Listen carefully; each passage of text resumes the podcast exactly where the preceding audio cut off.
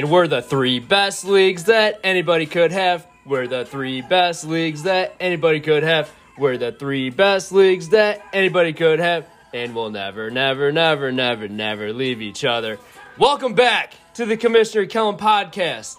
We got picked up for a second season. I wasn't always confident that it was going to happen, but this is episode 2.01. Welcome. I hope everyone is having a great summer. Soak it up while you can because fantasy football season is just around the corner. Be sure to hammer some dinners, some date nights, some kid time, some trips, however you spend your quality time to stay in the good graces of your wife, your fiance, your girlfriend, your family. You better stock up because it's strictly business for six months once our Lions take on the Chiefs on September 7th. What are we doing today while we talk fantasy football in late July? We're talking rookies.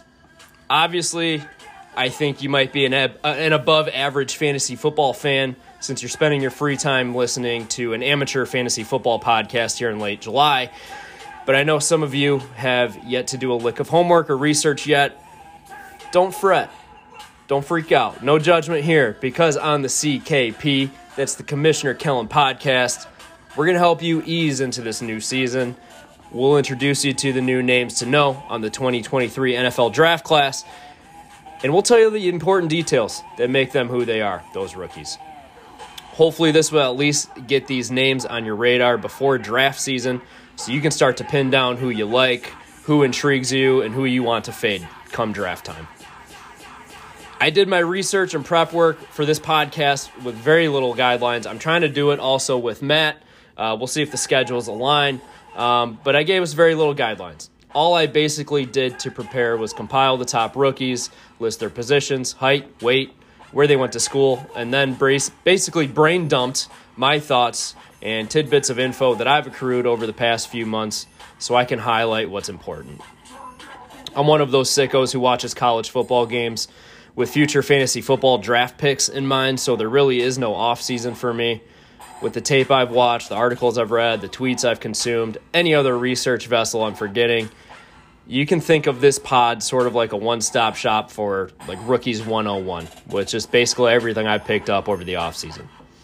Hence, that's kind of the entire point of this pod. I have my opinions on these players, but I can't be giving away any of my draft secrets now, can I? So I'm going to keep opinion kind of out of it. I'll keep those to myself for the most part.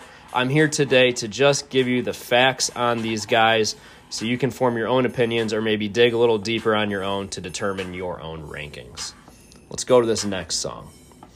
So bear with me. This is going to be a little bit longer of an intro. I got some things to run through. Um,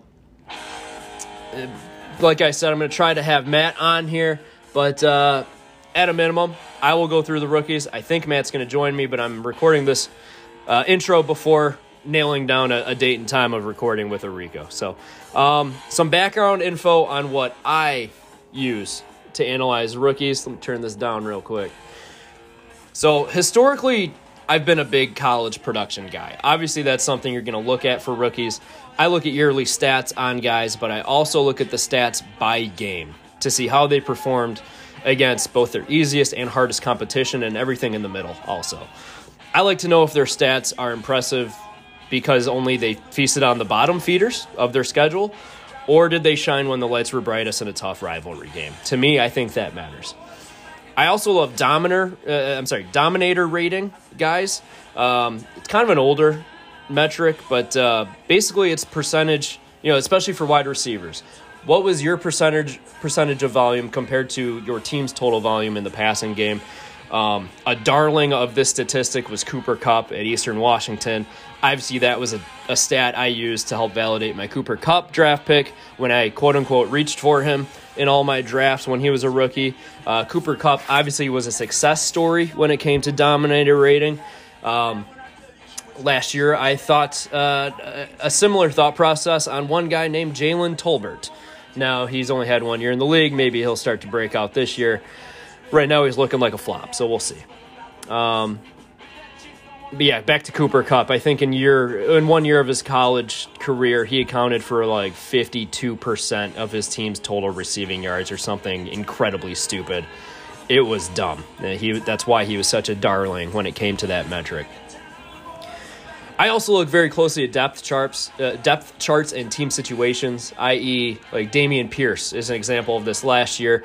I loved the talent alone, but last year he seemed to be skyrocketing up draft boards because it seemed like a very easy depth chart to crack over down there on the, the Houston Texans. So I loved the talent to begin with. I loved him even more when I saw he got drafted by Houston, and uh, the fantasy football community wasn't far behind me on the Dameon Pierce love. So, um, Recently, I've gotten into athleticism metrics, specifically the RAS score, RAS, R A S, which is relative athletic score. That combines the player's physical traits, uh, their height, weight, wingspan, things you can't really control. I guess weight you can, but basically your God given physical tools. It takes that in, into consideration while also factoring in their testing numbers when it comes to agility and speed, three cone drills, 40 yard dash, long jump, vertical, things like that. Basically, it takes all these things into consideration. It kicks out one number. 10 is considered the perfect score. I don't think it's ever been awarded.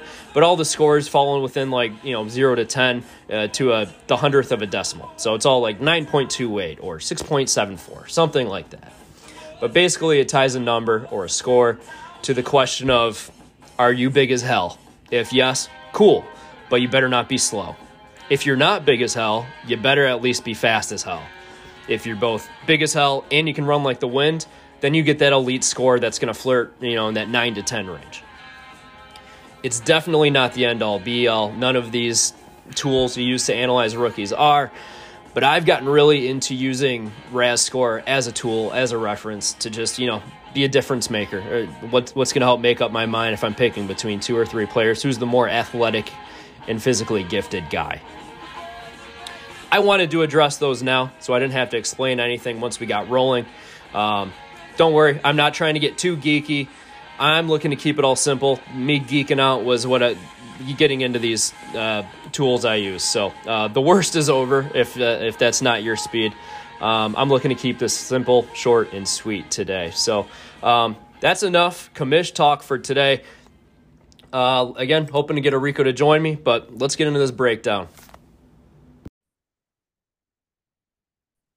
Matt, welcome. It's been a minute since I've had anyone else on the pod or any pod at all, but thanks for joining. How you doing? Good. How about yourself, man? Happy to be here.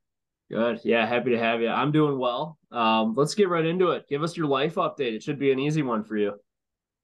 Oh, I played a great round of golf last weekend. Um, shot a personal best uh, of the year so far, so that was good, you know. Uh, but no, all joking aside, I uh, I got married last weekend. Um, so that was awesome life update. We had a hell of a time, hell of a wedding, threw a hell of a party, and uh, took me a little while to recover.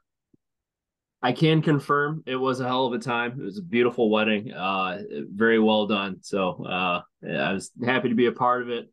I know everyone else was too, but yeah, that was a hell of a party. You guys did great. Yeah, man, it was it was a great time. Did you actually shoot a personal best at golf too, or? Um, uh, this year, not like ever. Okay. But well, shit, yeah, I, I played the best round of the year so far. I shot a seventy nine, so that was cool. Hey, look at you breaking eighty. Yeah, I know. Nice. Look at us. Who'd have thought? look at us on the wedding weekend. Good timing. Yeah, yeah. You could just say it was cool. all around that weekend. Yeah, yeah. Very cool. Awesome. Well, again, thanks for joining. Um, we're not going to waste much time. The whole point of this is we're going to keep it quick. So, um, I already got into like the point of the pod eh, during the intro. Obviously, we're here to talk about rookies. So, I got into uh, some things I look at when I'm analyzing rookies. So, why don't you quickly, you know, give us what are the important things you keep in mind uh, when you are analyzing rookies, the incoming class. Some things I got into are like I obviously look at college production I look at RAS scores now. I think those are really useful. Uh, mm-hmm. I've always been a big dominator rating guy, uh, but I already I got into that in the intro. Those just some examples for you. But go ahead, what you look at. Yeah, take a look at college production. I also take a look at you know what um, conference they played in, what kind of competition were they playing against, and what kind of numbers did they yep. put up during time, right? Um, and then also, honestly, I place a large emphasis on just like landing spot um, and sure. and draft cap. Sure. Um, because I think that tells you a lot about what the the owner or the the team taking them or the GM taking them thinks of them and how they want to implement them. Are they a flyer or is it someone they moved up to get? You know that that kind of thing, um, and just what the overall room of that team looks like, and also you know what's that team they went to look like. I've always tried to like if if I'm between two players, who who's the who's on the better team? Who what team do I think is going to score more points? You know, you could be an awesome player and you can play for like the Bears, you know, and just like they struggle to score points if it's not Justin Fields. So it's like how you know, you got to take all that kind of stuff into account, I feel like. Yeah, absolutely. Uh, you can't just look at the player in a vacuum and what they did in the past. I mean, you got to look at the whole picture. Um because it all matters you know, especially like running backs. Like if they're going to be behind, if they're on a team that's going to be playing from behind, unless they catch passes, they're not going to get many points come late fourth quarter. So, um, exactly. yeah. Uh, we touched on a lot of the same things. You brought some new things to the table, though. So, um, I, I appreciate you filling us in on what matters to you. You got anything else to add before we get into this? Oh no, man! I'm I'm excited. I think you know uh, everyone says this this rookie class is not as good as the, la- the last few or whatever. I feel like everyone always says that every year. Every uh, year, you know, and everyone's always looking forward to the next class or whatever. And it's like you know, there's always good players, you know. So you kind of just got to take it for what it is. But no, I'm excited to kind of break down these uh these rookies and see uh see how we can educate some of our friends. Yeah. No, I especially in the HFFL draft, there were picks in the fourth round where if I had roster space, um, I I, I couldn't I didn't want to cut anyone on my roster, but there were players available in the fourth round of our draft, um, where I thought the players available were better than just flyers. I, I thought they had real chances to be fantasy assets. So yeah. I I think um, maybe the top level of this draft isn't there, after the Bijan Robinsons, the Jahmyr Gibbs, the Jaxon Smith-Njigbas. Maybe after that it falls off quickly. But man, yeah. I, I do think this is a deep draft for finding at least useful, uh, better than useful fantasy players. So the other um, thing to note, obviously, in the HFFL is we can draft defense as well. Um, absolutely. Um, which there are linebackers available. I got Brian Branch in the middle of the third. Like I love drafting defense in like yep. rounds three and four because they're like still first round defenders. Yeah. Um, but it also spreads out, you know, it, it, allows some offensive players to fall. Uh, so to your point, you know, I I love throwing away fourth round picks because I was like, if I, I, don't want them, I, I yeah. throw them into trades to sweeten the pot or whatever. But right. I was looking at it and I was like, there's definitely some people I would go out and get.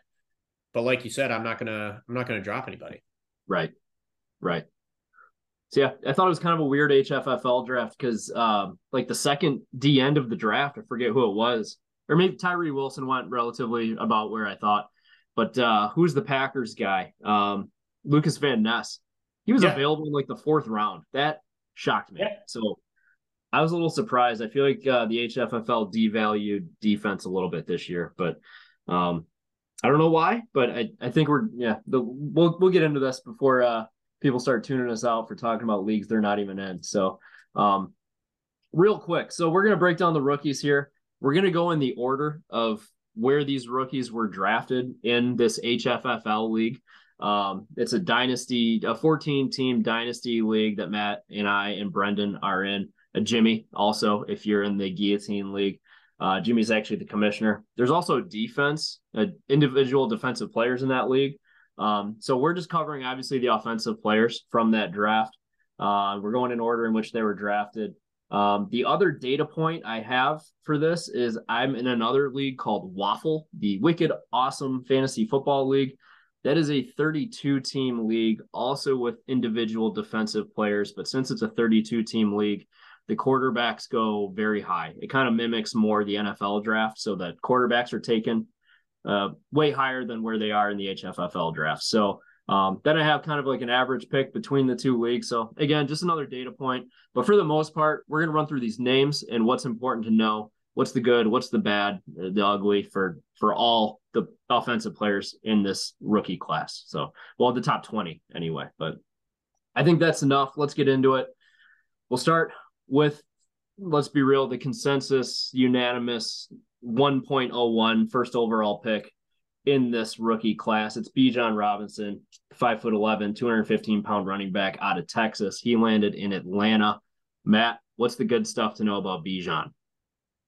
I mean, he's your traditional workhorse, right? Like he can catch passes. Uh, he was taken as the number one. He's got the draft capital. He's a three down back.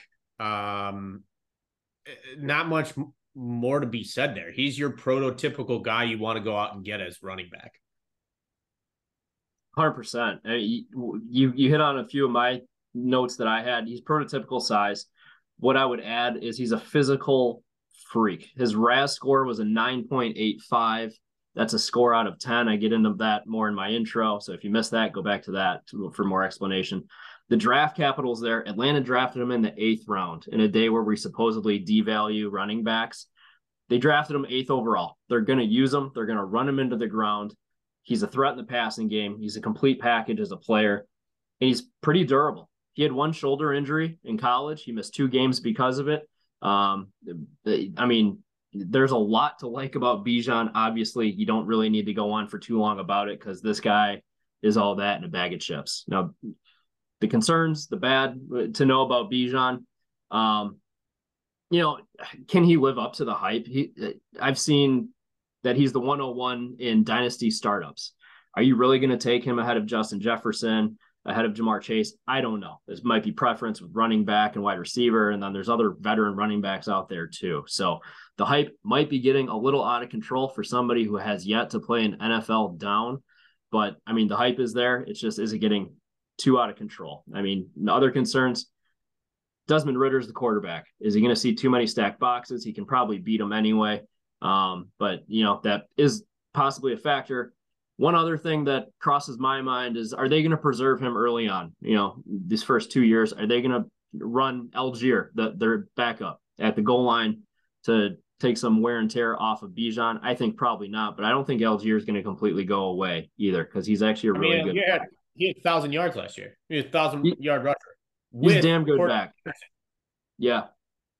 Well, what I forget his first name, but uh, out of BYU, he's he's productive. He can catch passes too. He's like Bijan Light. Tyler, Tyler Allgeier. Yeah. So what what do you have for the bad, quote unquote, on Bijan?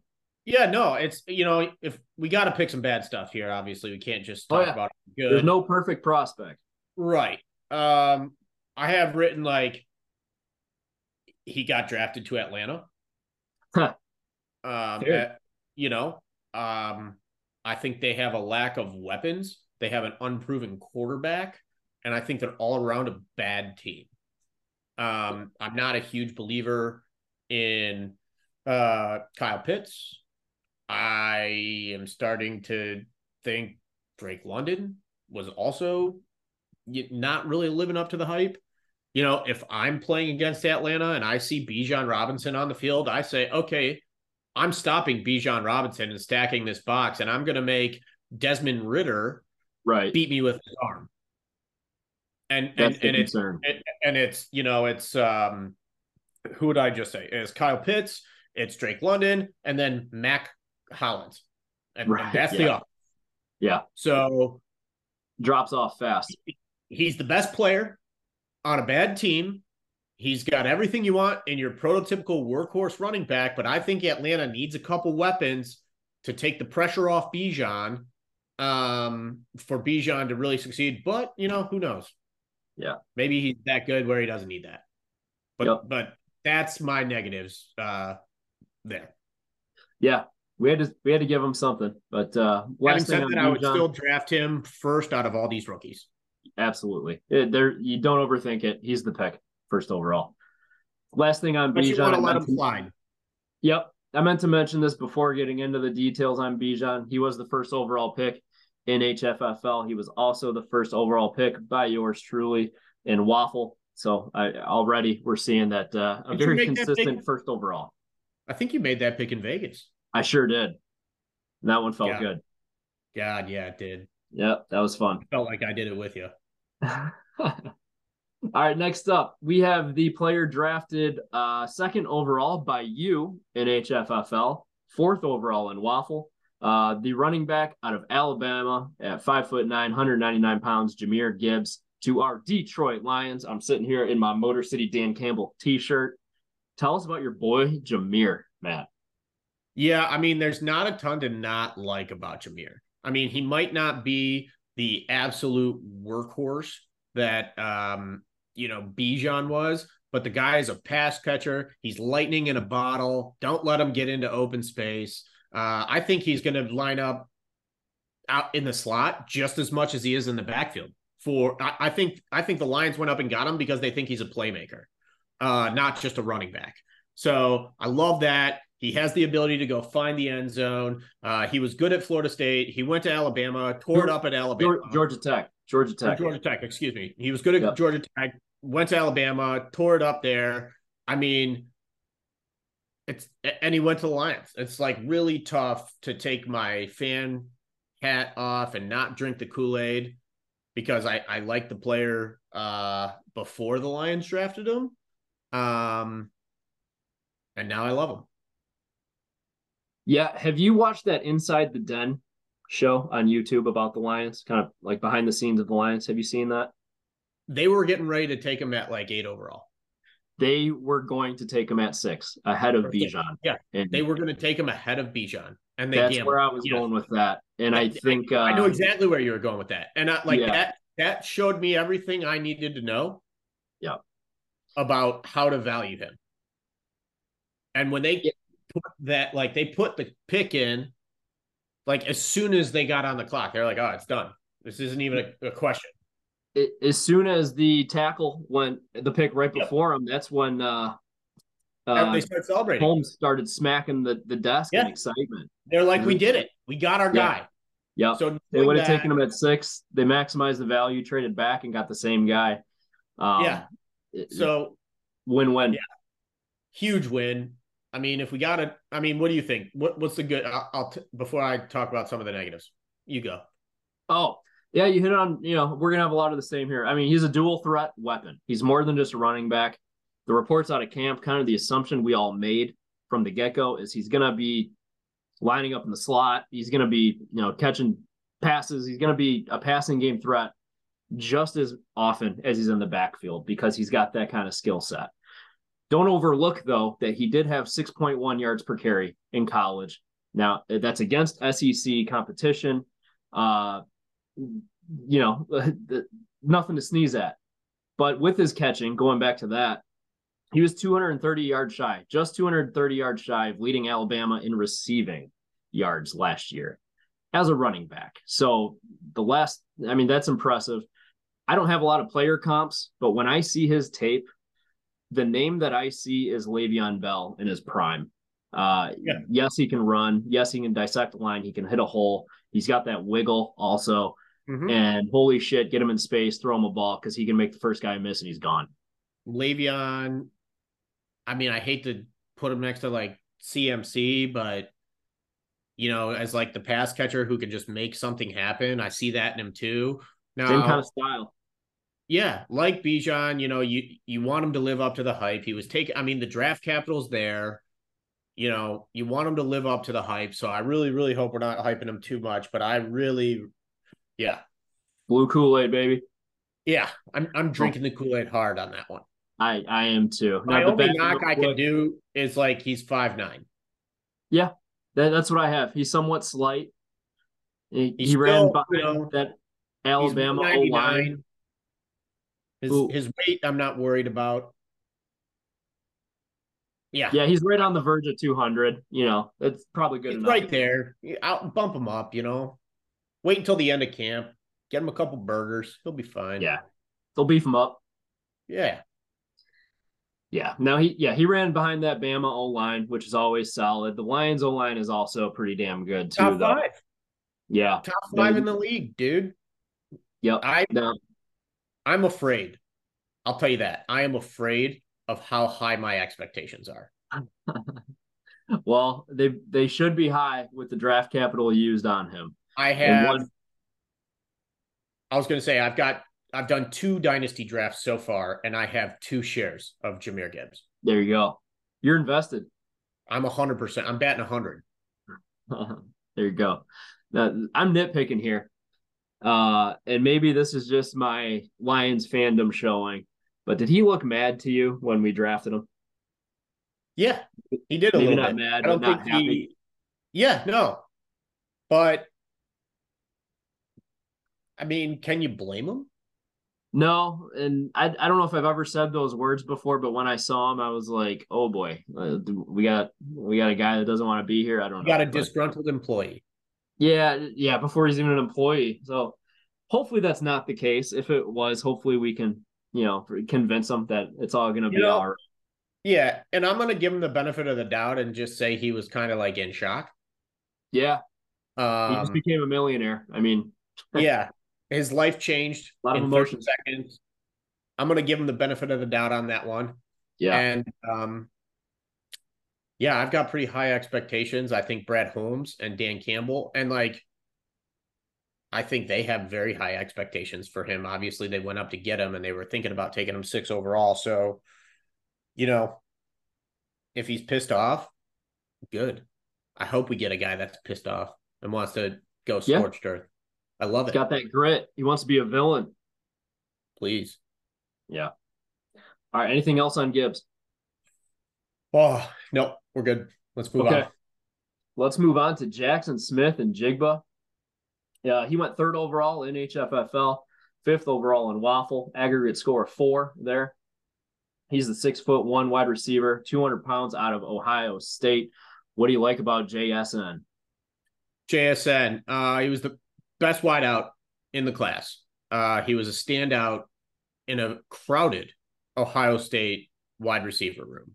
You know, the guy's shifty. He makes plays. Um, you know, he- he's not like the tallest guy. He's not like that, you know, Quentin Johnston size guy who's on the outside, but like, I don't know if that's the role he needs to play where he got drafted.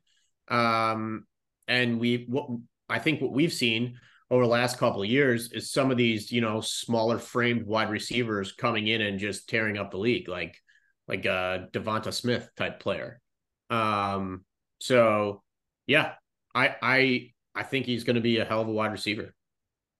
Yeah, it's definitely kind of a smaller class with the wide receivers. I mean, Quentin Johnston's up after this. He's six foot four, 215. But other than that, I mean, he's definitely the outlier. So, I mean, Jaxon Smith-Njigba at 6'1, 200. He's not even small for this class uh, comparatively. But uh, it, it, it, I feel like it's changed over the past few years. All the guys coming out were 6'3, 220. Eh, Not all, but, you know, that was the guy, that was the, the physical trait that got you into the first round for the most part. Now, you know, you can get by. You know, six foot one, 200, you're just fine. What I like about JSN, so uh, I, he's that dude. He just is. Like you said, he was the best receiver in the country. Now, uh, well, I guess I'll get to my concern later, but uh, he comes from Ohio State, kind of the wide, you know, the wide receiver university right now, probably right up there with Alabama and LSU. I mean, the stats back it up. So in 2022, he had 95 catches for over 1,600 yards and nine touchdowns. And oh, by the way, that included a game in the Rose Bowl against Utah where he had 15 grabs for 347 yards and three tutties. He has the ability to completely take over a game like that. He's got that game breaking ability. This dude's kind of a complete wide receiver with his catching ability, his route running, his ability to separate and find space. He's an insanely talented wide receiver. Now, what I don't like about him, you know, he's small ish. He's pretty average for this draft class. Uh, he was concussed in the Notre Dame game, game one of last year. So keep in mind, with all the hype and all the talent, if you draft this guy, you're drafting a guy that played three games last year and caught five balls for 43 yards and zero touchdowns. So, do I think the talent's going to win out and he was banged up and he may have had an eye on the NFL? Yes, I, I think he's going to be just fine as a pro and probably way better. Um, but that is, you know, that's a bullet point for him. And uh, other, just two other things. He's third on the depth chart He's got DK Metcalf in front of him, is uh, along with Tyler Lockett, and he's got Geno Smith throwing him the ball. So Geno was just fine last year. I wouldn't consider that a plus, like uh, a, a pro of drafting JSN, but uh, it's not going to kill him, but it could be better. But what do you got for the bad? Yeah, his landing spot, you kind of nailed it. I was pretty high on JSN and was even considering him taking him in HFFL over Gibbs um pre-draft. After yeah. the draft, my mind was made up. Um you well, know, you got, DK, you got DK Metcalf who's going to get his targets. Uh Tyler Lockett's still there. And yeah, I know he's 30 but Tyler Lockett was a damn good football player. You're also linked to Geno Smith, who had a great year last year, yeah, but where's that been the whole other 10 years he's been in the league? Um, so we'll see what happens, you know, moving forward. So, like, not the best quarterback, not the best landing spot. Do I think he's going to be good in the long run? Yeah. Like, he's a rookie. He'll have, he'll get a new quarterback eventually. Um, and then I I think we'll see him open up a little bit. But I mean, he never he could never really beat his arch rival. Um, over against against you, Michigan. You had to uh, work that in there. What me? No. over over against Michigan. You know, really could never show up for the big game. Uh, so that's look. cool. Tough look. Tough look. Tough look. But no, all kidding aside, I think he's going to be a uh, a great wide receiver, and I think he's the most talented wide receiver in this class. Uh, I just his landing spot honestly was the biggest thing for me. Yeah, I, I, think Seattle got an absolute steal taking him where they did. I think he was like 21st or 22nd overall in the NFL mm-hmm. draft. I mean, to me, I feel like he's conservatively a top 15 pick. I, I think he's that good of a wide receiver. I was kind of shocked he went that late. Yeah. And it was crazy because then, you know, he was the first wide receiver to go. He and kicked it off. They went four in a row. Yeah, he kicked so. off the. And like I honestly like you flip him with Zay Flowers, and I think I I love JSN. So yeah. it's weird. It's yeah. weird, you know. We'll get to Zay Flowers in a bit. You know my feelings on him. I'm kind of back and forth on him. Uh, I know. I, I hear you. Starting to love him. You know, he's mine now. I, I, have a share in HFFL, so I'm rooting for him. He's yeah. destroying camp. So uh, oh. We'll get to him in a minute, though. But you, you good on JSN? Ready to move on to Quentin Johnston? Yes, sir. All right, Quentin Johnston out of TCU, the Horned Frogs. Uh, this guy went fourth overall in HFFL uh, to Brendan, and then he went sixth overall in Waffle. Uh, he is the six foot four, 215 pound monster out of TCU. Got drafted by the Chargers. What do you like about him, Matt? Uh, well, he is linked to Justin Herbert for the next four or five years, whatever the contract is. Um, Herbert just signed an extension. Uh, like you said, guy six four. I can really only say I watched one of his games last year, and it broke my heart. So I hate him. But he he tore Michigan apart. Uh, yeah. just I, will never forget him streaking down the sideline, just thinking I can't believe we're about to lose to TCU, but here we are. Um, but like you I said, lost, I lost some big money that game. we, we won't get into that on the on the radio. I know I wasn't alone. Yeah, no, no, you weren't. Anyways, though, uh, so Quentin Johnston, um, yeah, I mean, big. The guy's got all the prototypes to be your, you know, alpha wideout one. You know, big guy's going to go up and get the ball, go, get those deep balls from Justin Herbert, and like he's in an offense that wants to throw the ball and he's and he doesn't have to be the guy right away. You know, he's got Keenan Allen, he's got Mike Williams. I think he could be potentially wide out one by the end of the year. But for rookies or for step into that for, role right away. He can almost be number number one rookie or all wide receivers. Oh no, no! I think like number one on on like I think he be, can on be WR one on the Chargers. Like I got you. Going to lead everybody in fantasy, um, okay. I think he's just going to be the Chargers WR one eventually, okay. like and could be this season. You know, they've got uh who um Keenan Allen, Keenan Allen, Mike Williams. Is, yeah, Keenan Allen age, got a little hurt last year, but before that, you know, the guy's been as consistent as they can be. Mike Williams, kind of up and down. You never really know. Um, also had a great year last year, but like, I just I love how it's like you know. Remember when like uh the Pittsburgh Steelers drafted Juju, and Juju oh, was yeah. unbelievable. Um, his first year because he didn't have to be the guy. They had Antonio Brown, they had Le'Veon Bell, and then Juju was the man because everyone was trying to cover those guys. Yeah, I think that a lot of space for him. at at Quentin Johnston. Sure. I mean, yeah, they have the the advantage of kind of easing him in. He doesn't have to be the superstar right away. He can learn the NFL. He can get comfortable with Justin Herbert. I mean, there's a lot to say about not having to rush a guy into it. Well, what I like about him, I mean, the size jumps off the page. That's the biggest thing for him. 6'4, 215. He's he's a freak. He's, he makes the big plays. He's the deep threat. Uh, like you said, one of my bullet points for things I liked was just Justin Herbert. I mean, he's yeah. got a cannon of an arm. He can hit him on those deep passes. And Justin Herbert just signed an extension. You know who Quentin Johnston's quarterback is going to be, which is uh, it helps you sleep at night when you're a fantasy owner. Um, other names that I like that are linked to Quentin Johnston are Brandon Staley as head coach, who loves to go for it on fourth down. Um, as fantasy football fans, we should all be Chargers fans because I think uh, the Chargers go for it on fourth down more than any other team because uh, he's a big analytics guy. He says, you know, when when my quarterback's a gangster and I got all these playmakers, I got Austin Ekeler in the backfield.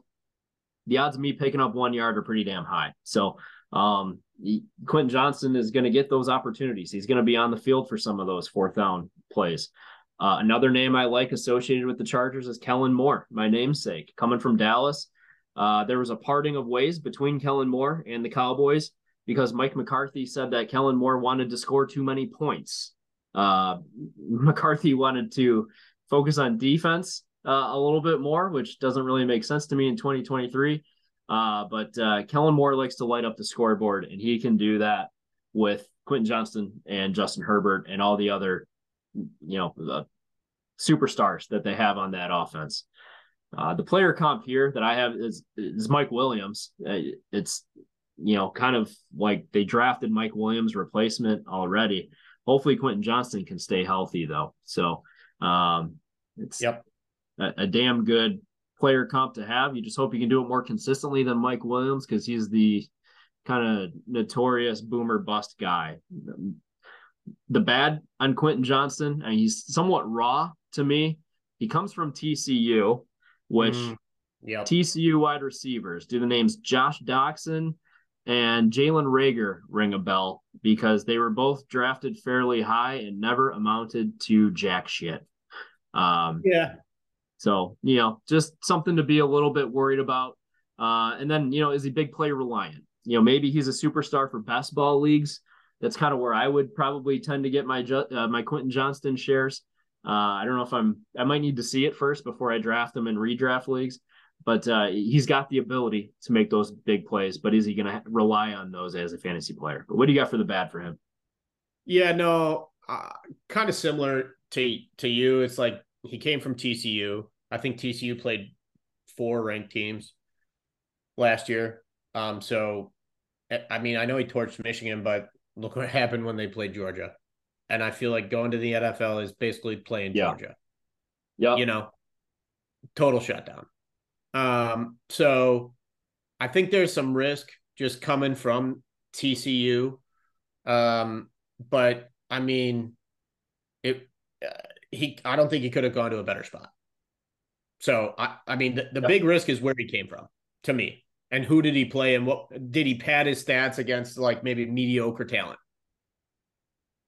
Yeah, I hear you. And I don't mean this to, you know, twist the dagger in your heart, but honestly, his big play against Michigan, that's kind of where I was like, oh, okay. He didn't just beat up on Big 12 teams, he can do it against the big boys. So, um, to me, right. that, you know, I was like, oh, okay, he can do it against Michigan. He can do it against, you know, he can do it in the NFL. Yeah. Yeah, exactly. You know, that's kind of, yeah, that that sucked.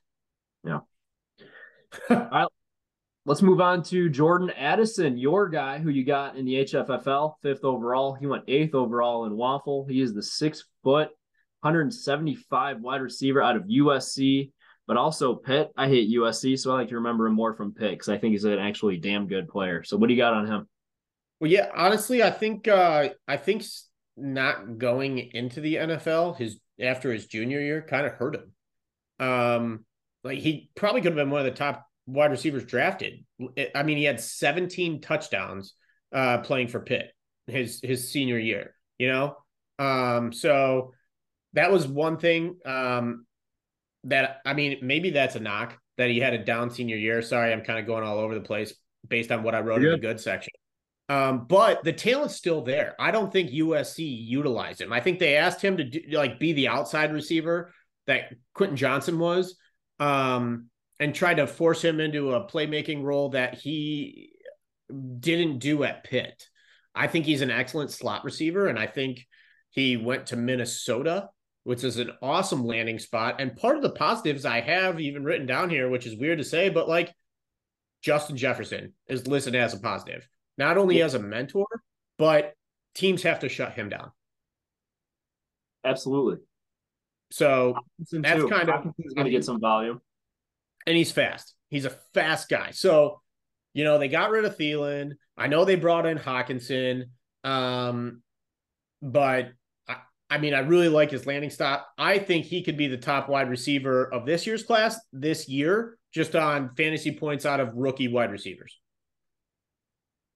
I have the same point. I think he might be the best year one wide receiver in this class. Uh, if I had to draft a rookie wide receiver in a redraft league, I would want Jordan Addison because, uh, like you said, I think Justin Jefferson, he's going to get double teamed at least every play.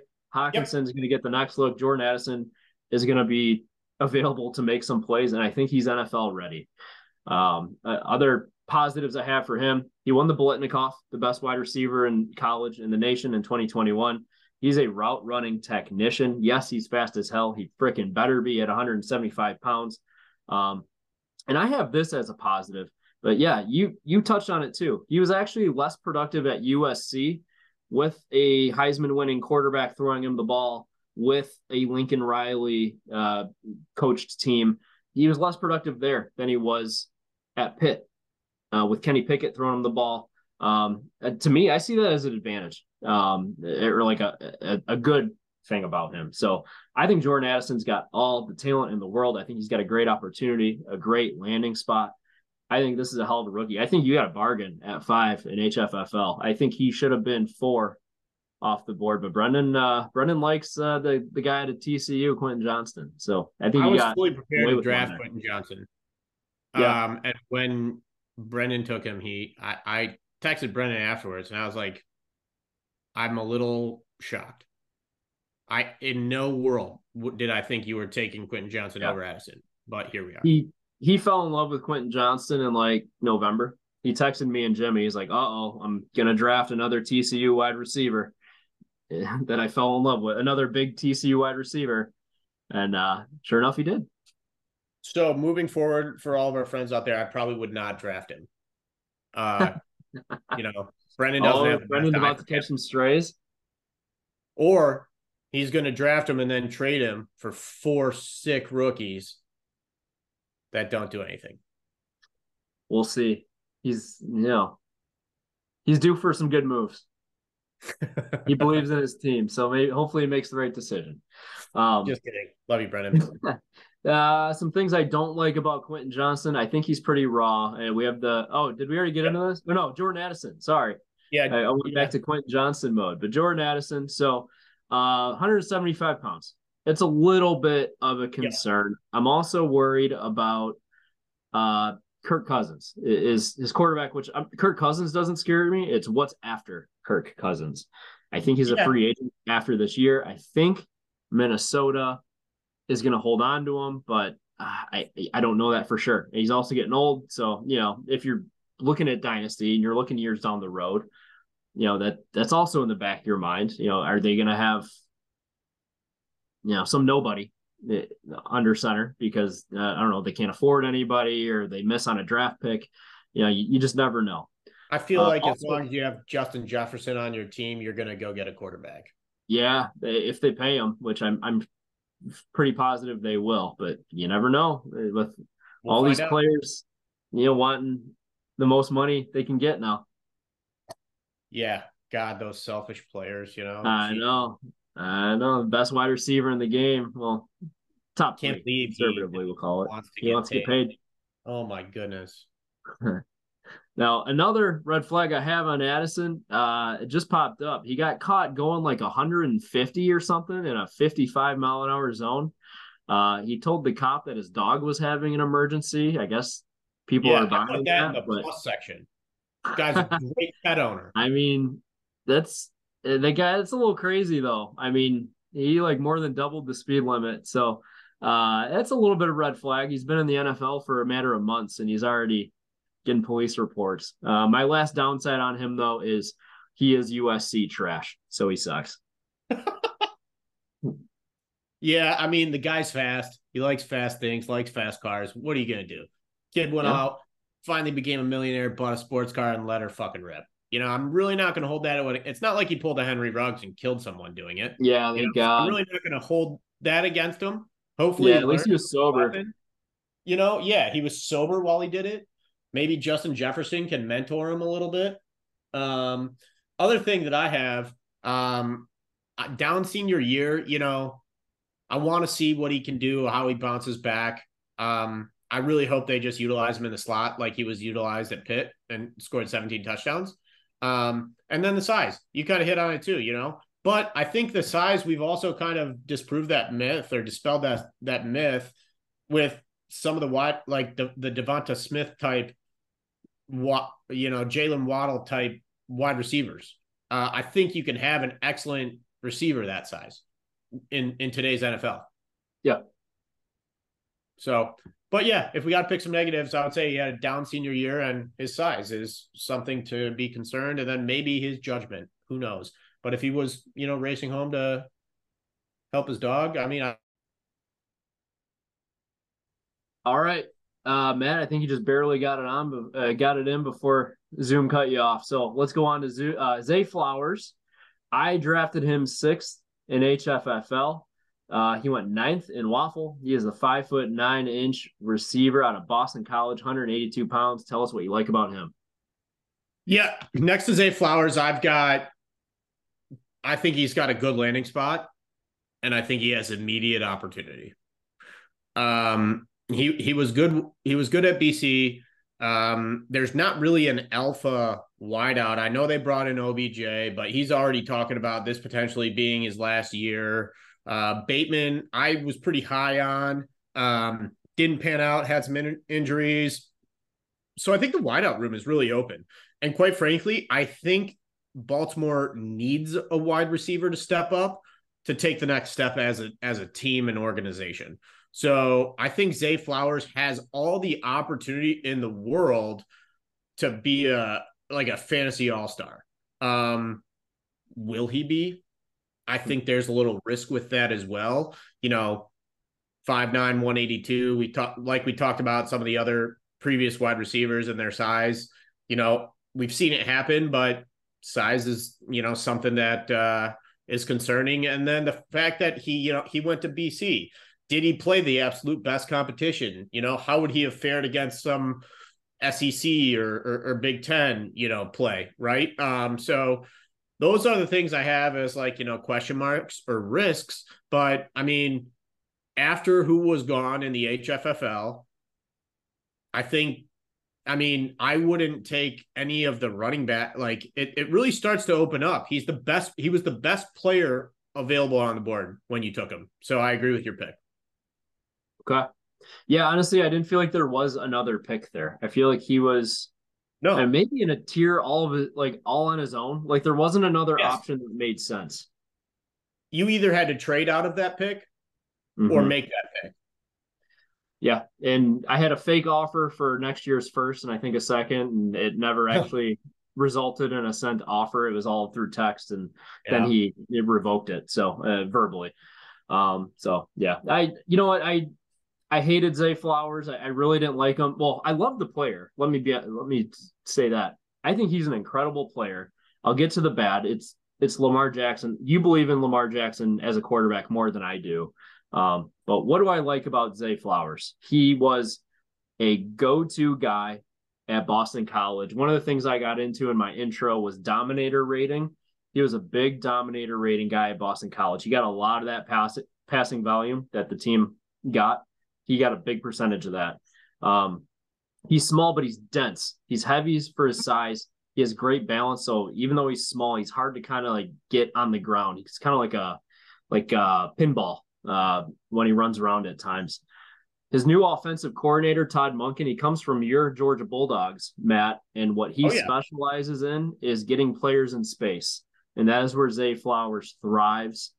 Yes, the level of competition is kind of a question coming from Boston College, but his better games were, you know, he has some games where he beat up on um, the Colgates, the Rutgers, um, some other teams that are like, yeah, of course he blew up, but at least he blew up in those games. Right. He does have games, you know, Notre Dame kind of shut him down. He had three catches for 40 something yards, no touchdowns. He scored touchdowns against Clemson, uh, I think twice in the two years that he played against them. Uh, he he had decent games against the good competition, and he had a Boston College quarterback throwing him the ball. So you know, there's only so much he can do. Um, two last things I like about him: he has been lighting Ravens camp on fire. He is supposedly the guy. Um, you know, that's that's hype from a training camp. It's always going to be positive.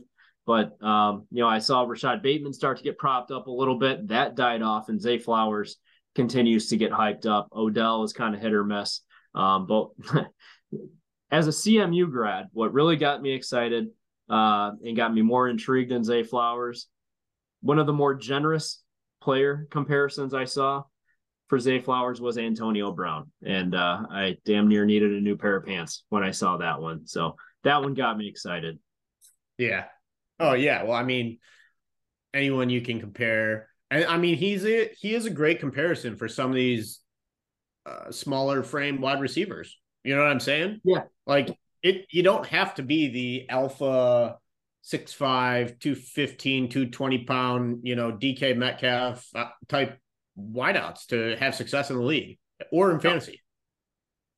Sure. No, I mean Zay no. Flowers, he's a really good player. So I, you know, I think Antonio Brown is a very generous comparison to give anybody who hasn't played it down yet.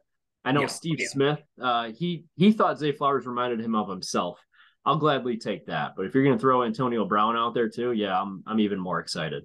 Yeah, and I think uh Lamar, he's been injured the last two seasons plays a full season. I think uh I mean I believe in his arm. Yeah, well, I'm I'm a fan of Lamar now. I'm rooting for him. As long as he's throwing to Zay. What well, uh what do you like? Mark Andrews. What's that? His only other competition is really Mark Andrews. Yeah, we'll see. Uh, we'll see if Odell can stay healthy. We'll see if Rashod Bateman can stay healthy. But yeah, well, what uh, what do you what don't you like about Zay so much? Yeah, really. I mean, um, his size, the fact that he went to Boston College, those were the two things that that stood out to me. Um, other than that, there's not a ton. It's just it feels risky. You know, I don't really have a reason to not like him. It just feels like a risky pick. Uh, but at the point in the draft where you're taking him, uh, he he he is better than every other wideout available. So no, I, there's not a ton to knock on him outside of his size and the fact that he went to BC. Yeah, I mean, he's you're not going to take him before Jordan Addison. You're not going to take right. him before Quentin Johnston or Jaxon Smith-Njigba, or definitely not the two running backs. He's going to be right in that range with himself, Zach Charbonnet, and Kendre Miller, in my opinion. Maybe Dalton Kincaid as well. And I take him every time I feel like in that position. I, I do as well. I do as well. But yeah, I mean, the things I don't like, I mean, Boston College, you're going to raise an eyebrow at that. Um, you know, he's short, he's got the small cat catch radius, and Lamar, you know, it, he might need a big catch radius like Mark Andrews has to be productive in a Lamar Jackson offense. That's my opinion. Um, even though he's stocky, he is extremely light at 182 pounds, but he is powerful. Um, but yeah, the, the main thing for me, the, the biggest downside is Lamar. So in the past three years, you know, her his per game passing stats is 18 completions, 203 passing yards at 7.2 yards per reception, and 1.5 touchdowns. So that is split amongst you know Mark Andrews. He's going to get his. You got Odell there. You got Rashod Bateman. You got Devin Duvernay. Now enter Zay Flowers. There's just not a lot to go around. There's just yeah. not a lot of volume unless Todd Monken changes a lot scheme wise and strategy wise. Now, J.K. Dobbins' knee is apparently still a disaster. Gus Edwards is still hurt. They just signed Melvin Gordon in Baltimore. I saw that. I they saw may that. they may have no choice but to throw it out, and I'm all for it. Feed Zay.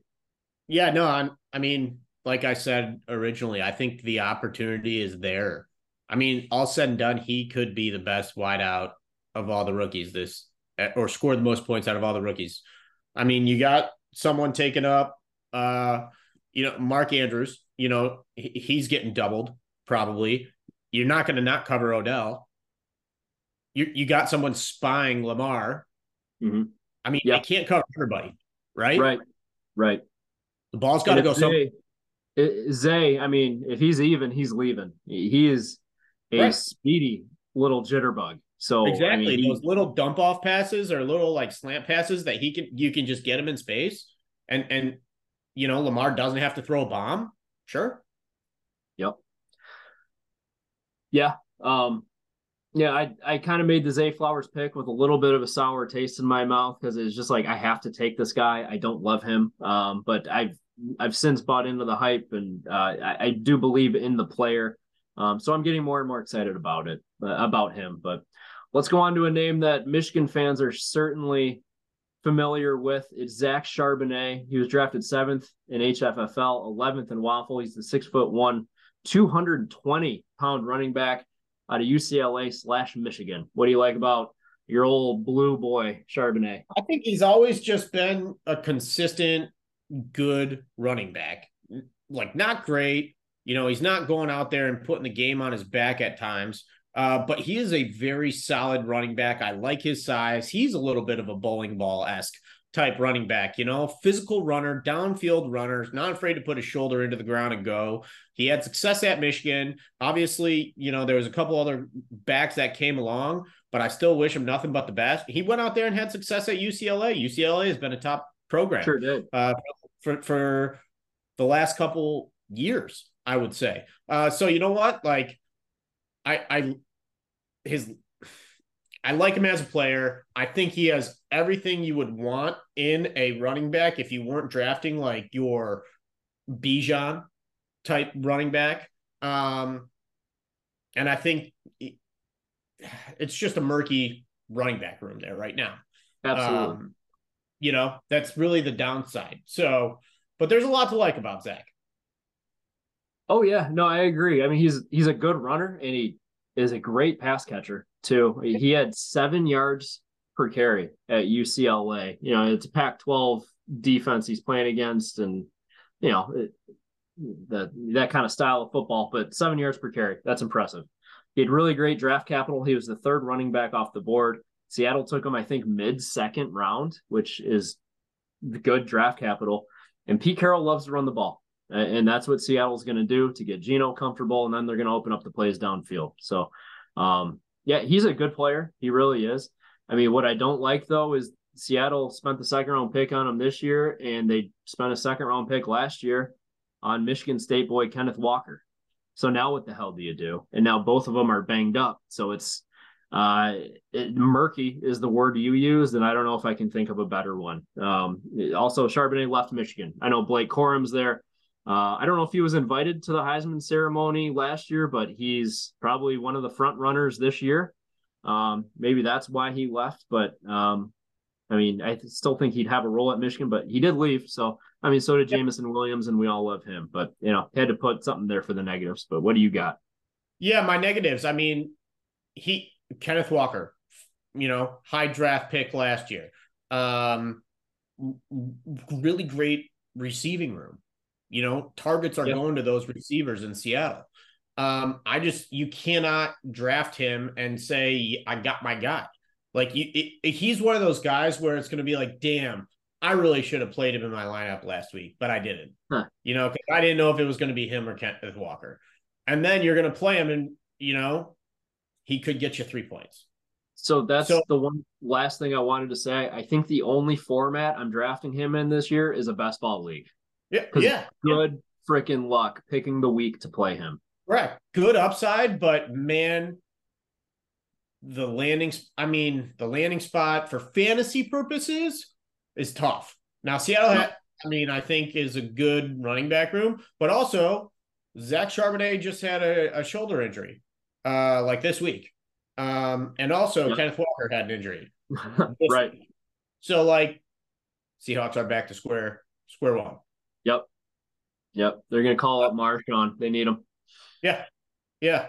So no, not I mean, I think he's a fastball down the middle that got drafted into a really murky situation. And it's going to be hit or miss based on the running back room there. In another offense, maybe he could be a more significant player. Sure. All right, let's go on to now a guy I really like, uh, Kendre Miller out of TCU, the six foot, 220 pound running back, Horned Frog. Uh, he went eighth in HFFL to me, which may be considered a reach to some. I don't know. I was pretty happy with the pick, but uh, then he went 12th in our in my waffle draft. So what do you like about Kendre? Yeah, I mean, I got a couple different takes on this one. I wasn't in I'll break it down. All right. So positives. The age of the current running back room, where where they're at. I mean, Kamara seems like Kamara might be a little bit of a wild card at this point with um, his off-field behavior. Um, I know they settled. There's, but there still could be on-field suspension. I believe he's also 28. Um, and then Jamaal Williams, I think, you know, just had his career year. Um, also, I think is close to being 28 you know, and when we're talking about age of running backs, 28's that number where you're starting to be like, okay, how much you got left in you? Um, and and he had a great college career. Um, you know, he put up points, he scored touchdowns, he's a downfield runner, physical runner, and size. I mean, he's six foot 220. You know, it's kind of exactly uh, kind of like I mean, like Zach Charbonnet, like he he is that bowling ball type player that like will will square up and and run hard. So yeah, that's what I have as as uh, positives. Yeah, uh, he he does run hard. He's a stocky, uh, kind of like an eighteen wheel truck uh, yeah. when he gets moving. um, his yards per carry since 2020 7.2 7.5 and 6.2 and I, uh, you know you, you look at him he's like oh you know big 12 schedule okay whatever well, he had 7.1 yards per carry against Michigan before he blew his knee out. So, um, you know, against that great defense, he still produced greatly. He's got great size. You know, Bijan came out of the same conference.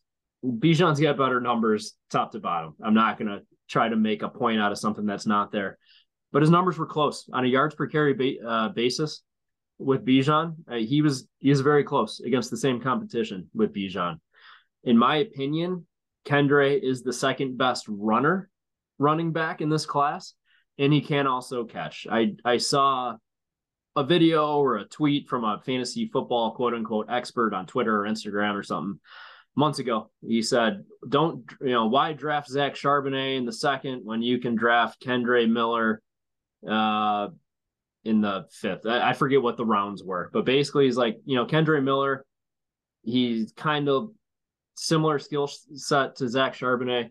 Yeah, they didn't quite use his passing ability at TCU, but he can catch the ball. And so he's kind of similar in that regard.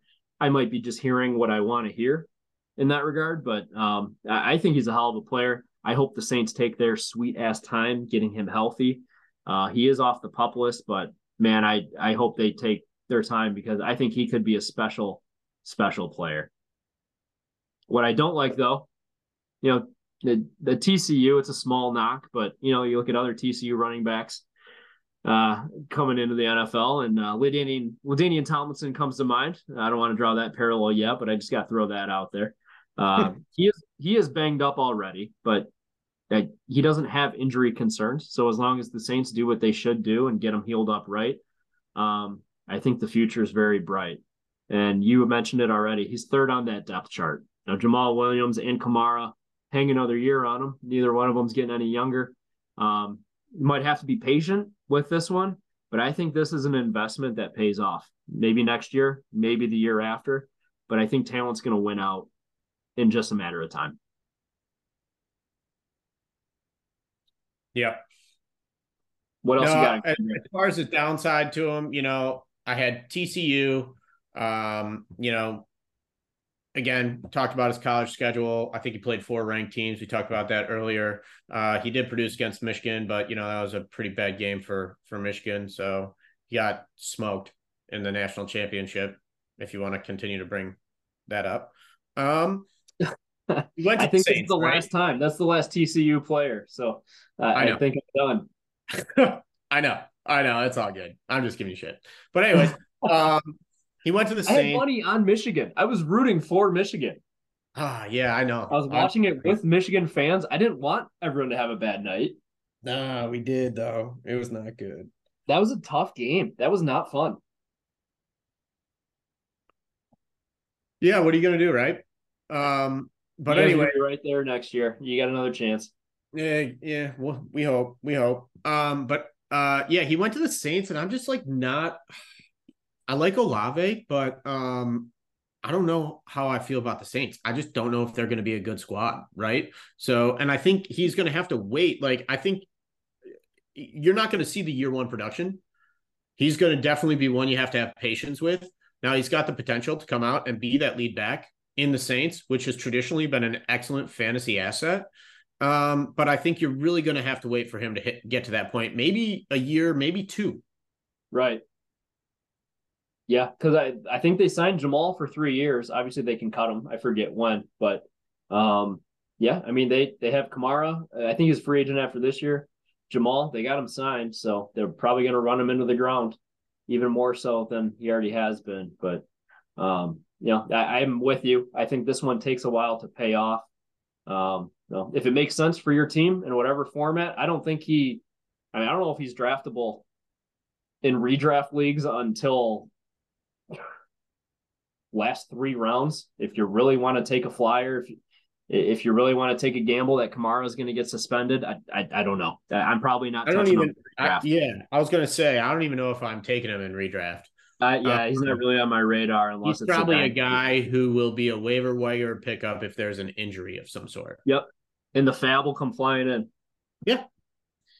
Yep. All right, let's uh let's go to our first quarterback. We got uh the guy drafted ninth overall in HFFL, second overall in Waffle. That's the 32 team league, so you really need a quarterback.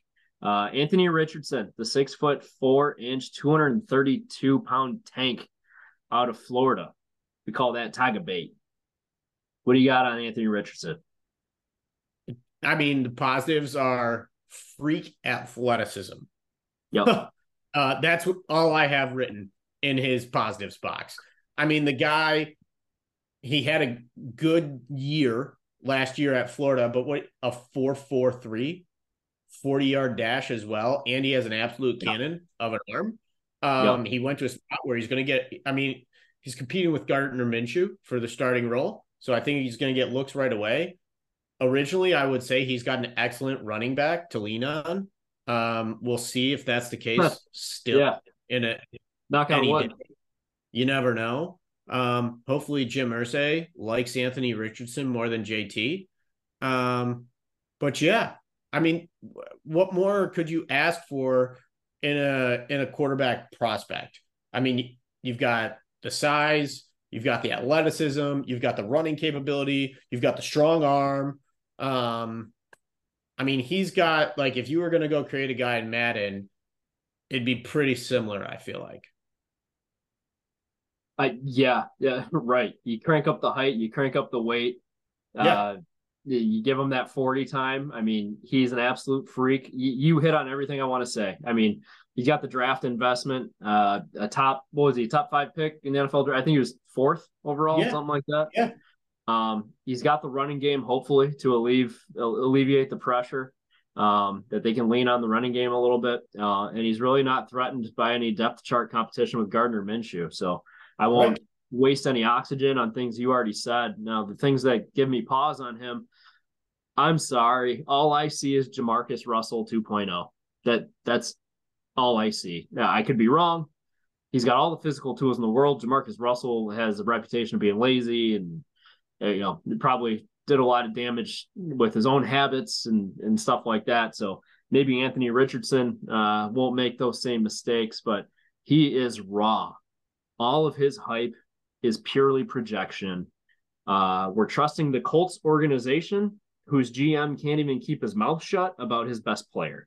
Uh, it it's kind of a shit show down there. As bad as the Lions have been, I I laugh at the Colts sometimes too. So, um, and they have a Super Bowl. So, um, yeah, I I'm not a big Anthony Richardson guy because all I see is Jamarcus 2.0. But what else you got for the bad on Richardson? Um, I have in the negative section I wrote Jim Irsay. yeah, yeah, uh, it, it's a factor. How embarrassing is that for the Colts? Well, think about it this way too. I think this really negatively impacted the Colts for years to come, and they don't even know it. And it I seems mean, if you're a free agent, why do you? Why would you go there if that's your future employer? Yeah, if you're a running back, like why? Well, if you're a running you... back, if you're a wide receiver, if you're a yeah. player of any sort, yeah. You, and did you see their new uniforms they dropped? They're terrible. Uh, uh, regardless, dude, they just said, "I don't care how good you are. We don't think you're worth it." Yeah, publicly. What are they saying? Like, like no it's almost like, like they're being, and then you start to look at it, and they're like, "Who are the guys they're paying?" Yeah, uh, uh Quenton Nelson, O lineman. Uh, probably who's that linebacker? He ch- ch- uh, changed his name. Leonard? Yeah, Darius now Shaq Leonard. Um, Shaq Leonard. Yeah, Shaq. Don't call me Darius Leonard. Uh, yeah, right, they got some right, other right. guys. Right, I don't expect but like much, much from the Colts. Offensively, like you wonder what's going to happen when Pittman is off his rookie contract. Um, there's not a ton of other options there. Are the Colts going out to like get better as an organization, or is Anthony Richardson going to rack up fantasy points like Justin Fields, but be on a bad team. You know, so yeah, it's kind of how I feel. I feel like he's got all the tools to be a great fantasy player and just player in the NFL. Doesn't really have any pieces around him to help if JT leaves and they decide not to pay Pittman. So, yeah. Yeah. And and I think I mean he, he had a really good year last year, but what else like it, it doesn't there's not a lot of college tape yeah. um so could be a little risky but that also could be viewed as you know not as many miles on the tires. Yeah i mean you you say he had a really good year last year. He he had 2500 passing yards. I mean is that a guy you're really going to call a quarterback? Like that's tough for me. Yeah. I don't know. I'm a hater. I'll i'll, I'll put my hand up. I'm an anthony anthony richardson hater. So um that I'll, I'll try to keep my opinion out of it because in, in, both drafts I've been a part of, he's gone second overall and ninth overall. So he's a top 10 pick. You know, that others view him as. But um, let's go on to another new position. First quarterback off the board. Now we got our first tight end. Uh, he went 10th overall in both drafts. Dalton Kincaid, the six foot four, 240 pound tight end out of Utah. What do you got on him? You know, I, I I I was reading about him, and it looked like before the draft, like I thought it was clear cut Mayer uh was like the top tight end, and then you started hearing all these rumors that people thought you know Dalton Kincaid uh yeah. was the top guy, and then when Buffalo took him, I was like, wow, right, what a landing spot. You know, you just got hooked up in a in a fantastic offense. You know, you got Josh Allen. Um, I thought Dawson Knox was good. Um, but if Dawson's going to be a blocker and now they're bringing, you know, Dalton Kincaid in to be that receiving tight end in a very potent offense as it is, who's just a, a big body. I mean, 6'4, 265 or, or 240, excuse me. Sorry.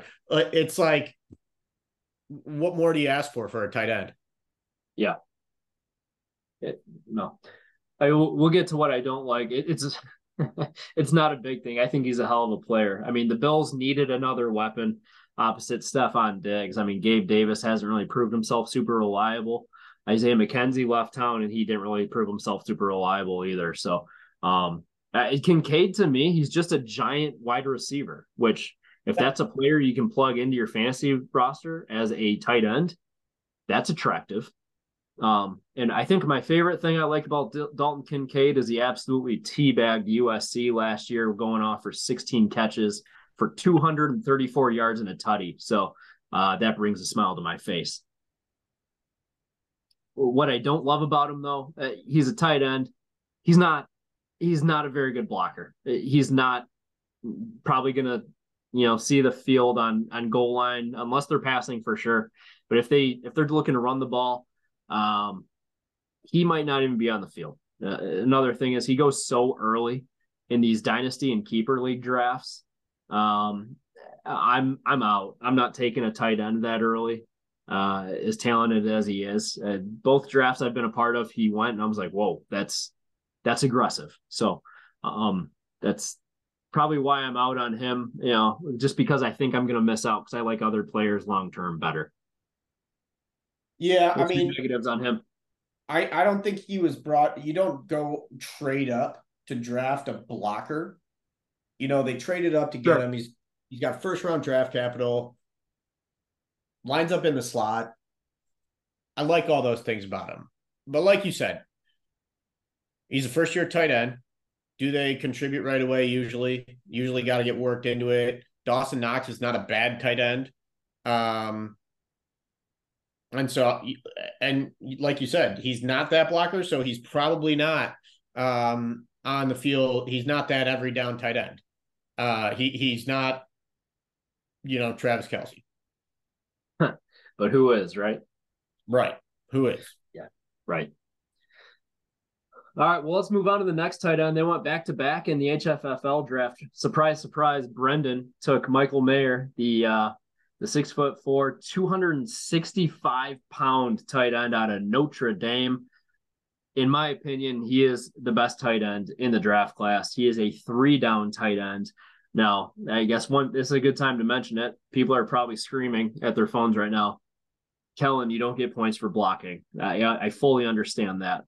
But I do think there is something to be said for a three down tight end that's always on the field for a guy where you can show run and then he sneaks out and you hit him for a pass for a big gain. You get fantasy points for that. So um, if you're a factor in the blocking game, you'll be accounted for as such at times, and sometimes you're going to squeak through and and get a big gainer. So um, I love Michael Mayer. Obviously, my Notre Dame boy. He does everything. He is a weapon offensively. He feasts on intermediate routes. I think Jimmy G in in Vegas for the Raiders is going to love him.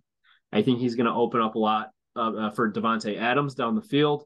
I think Michael Mayer could see a very massive year one impact, honestly, as a as a rookie tight end. So I'm a big fan. Sh- uh, shocking that I like the Notre Dame player, especially the tight end. But what do you got on him, Matt? Yeah, I mean, huge, huge frame, and I mean, he had a decent season last year. What you got? 108 passes, 2,000 yards, and 18 touchdowns. It's all right, you know. Uh, yeah, you know, could have done better. But, you know, um, yeah, I thought he was the number one tight end. Guy's a beast. Um, he he's, I mean, he's 265 pounds. Matching up against like a, like a DB. Come on. Yeah. You know? and, Uh, he's and the best thing is, is he plays mad. Like he gets so fired up, and it's like I love this dude's edge. He he wants to murder you, yeah. and he does. and I also think he's like a good leader. Uh, Mhm. I I listened to a couple of his. Uh, I forget where I was watching this, but he had like uh, interview pregame last year um, with like ESPN or something, you know. And I was probably trying to figure out if I should gamble on Notre Dame or not. Um, and I I just thought he was really well spoken. Uh, showed great Yeah. leadership qualities. Talked about his teammates highly. Uh, a lot of the intangibles that you know don't necessarily get measured in athletic skill. So yep. um I I think he will be a good a good tight end in the league. Yep. Yeah, I agree. Uh, my the things that I don't love about Mayer, um, you know, I'll mention the blocking again. That's part of the reason why he's such a highly touted prospect. Um, you know, he's going to be on the field sometimes to block. He's not going to be out there just to catch balls, but I think that works to his advantage at times as well. Yeah, the other downside is you know Jimmy Garoppolo is his quarterback. He yep. also had Davante Adams on that same offense. You're not going to be the number one option on an offense with Davante Adams on it. And then I have a feeling they're going to figure it all out with Josh Jacobs. They're going to have a hell of a running game too. So you know, there's going to be some volume to fight for. Isn't Austin Hooper still there too? Um, what's that? Isn't Austin Hooper at Vegas in Vegas now? Yeah, they signed him. I kind of consider him cooked. I, yeah, I don't. I don't see him as much anymore. Yeah. But you know, also Hunter Renfrow, he, he's still around. Yeah, what I didn't like about him, you know, I wrote Oakland, or or not even Oakland. God, I should say the Raiders. I, um, I just did that too.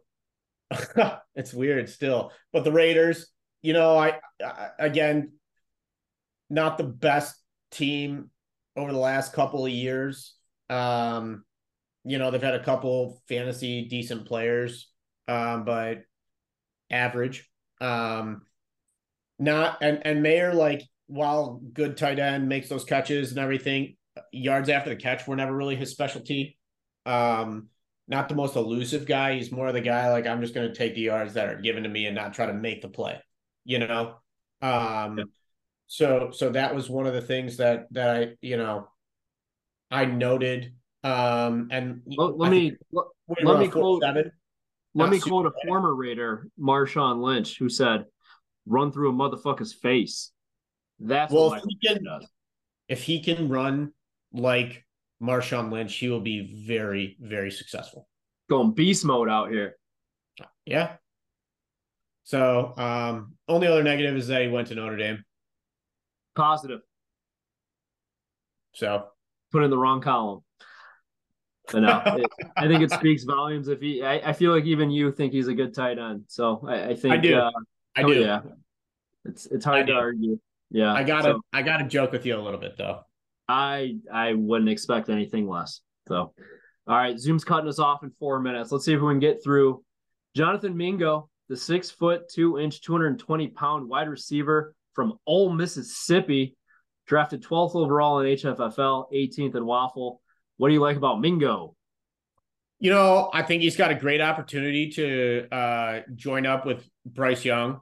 Um, not really a standout wide receiver necessarily in Carolina, played in the SEC, and he's got great size 6'2, 220. Like he could go be that prototyp- prototypical WR1. Yeah. Yeah, 100%. I mean, his, his size is the first thing that jumps off the page. I 6'2, 220 in a class that's especially small at right. the position. Um, his RAS score is off the charts. He's a 9.86. He's a freak athlete. He is big and he can move. He's an alpha, in my opinion, after watching his tape. I think I think he's gonna be the dude. Uh probably not immediately. They got some old veterans in Carolina, but I think that's a good thing because give it a year and that's an easy depth chart to crack. He's got Thielen yep. in town, he's got DJ Chark and a couple other nobodies. So um, I, I, think Mingo's the third or fourth guy coming into this year, probably by the time camp's over and done with. Um, but I, I feel like the playing time is eventually going to be a sure thing. He's got a brand new quarterback. I think he's going to be his best friend because he's a big target. Um, and the player comps everywhere. It's easy to say about a, a, an Ole Miss wide receiver who's big, but he looks just like AJ Brown to me. It's the low hanging fruit. It's an easy player comp to make. Now, what I don't love about Mingo, um, not great college production. He's no, that's what I have. Yeah, it, it he's. I, I don't like Anthony Richardson kind of at all, but it's kind of along those lines. Mingo only had 51 catches last year in 13 games. He played a full season. only had 861 yards for five touchdowns. Now he averaged 16.9 yards per catch, so he can do something with that ball. But I mean that that's production that doesn't grab you, you know. Um, mm-hmm. And yeah, that, I said probably maybe not immediate playing time. I do think he gets there though. And I'm going to be honest, I think Mingo is a G. I really wanted him in HFFL, but I had to decide between taking him uh, with a pick that I traded to you for Laporta, or if I wanted to wait and just make sure I got Rashee Rice, who we'll get to later. Um, and I decided on the latter. So um, I, I, wish I could add both, but the roster was juiced. Had to make a tough decision. So what do you got uh, that you don't like about Mingo? We got a minute yeah, and a half. Know, college stats, you know. Um, I, I, I wrote he's got a rookie quarterback, so I think Bryce Young has to learn how to play in the NFL, um, which will impact Jonathan Mingo's development as well. But if those two can like develop together, it could be a positive thing. I just don't think you're going to see it immediately. Um, and then is Carolina good? Question mark. Um, you know, they might not be. So I could, you know, it could be a positive because they're like, let's give this kid some time, see how he does. We're going to be thrown at the end of the game because we're going to be down. Um, I don't know. So I think you just never want like the the wide out three or four on. I feel like on like a not great team. Yeah. You know, it's like a like a Donovan Peoples Jones type. Yeah, maybe he's got a game here or there, but is he gonna be like a, a quality fantasy player moving forward? Yeah, I feel like this is an investment pick as well to a lesser extent of Kendre Miller. I think we'll see Mingo production ahead of Kendre Miller production, but I think they're both investments. They are. Yeah. But he does have decently high draft capital. He does. He was the first wide receiver taken in the second round. And so, the Panthers said they had a first round grade on him. All right, forward down the field. Next up is Sam Laporta, the six foot three 245 pound tight end, which oddly enough was drafted 13th overall in both leagues uh, at a tight end university. An Iowa Hawkeye. What do you got on Laporta, Matt? I know you're a fan. I I absolutely am. Um, I think Laporta was just I, I really loved his yards after catch here. Um, it seems like he gets the ball and then he acts as a wide receiver and makes plays in space. Um, he went to TEU. I know you mentioned that. Uh, a lot of great legacy in Iowa tight ends. Um, and honestly, I love his landing spot. Um, he went to the Lions, and not that just that I'm drinking the Kool Aid. Uh, they got rid of Hockenson, and I think it's Shane Zylstra who today um, is out for six months um, with with an injury, and and Brock Wright, um, and that's his competition. Hot off the press. Need playmakers. Um, I think the Lions have a good, high scoring fantasy offense uh, that he could plug right in and be, you know, potentially better than than Hockenson. Yeah, sure. I mean, this dude's an athlete. He just looks different when he runs. He's so fluid, and you can tell like it just comes so naturally with him with the ball in his hands that he can just move differently. His RAS score is a 9.01, which is phenomenal. Um, he went to Iowa, tight end university.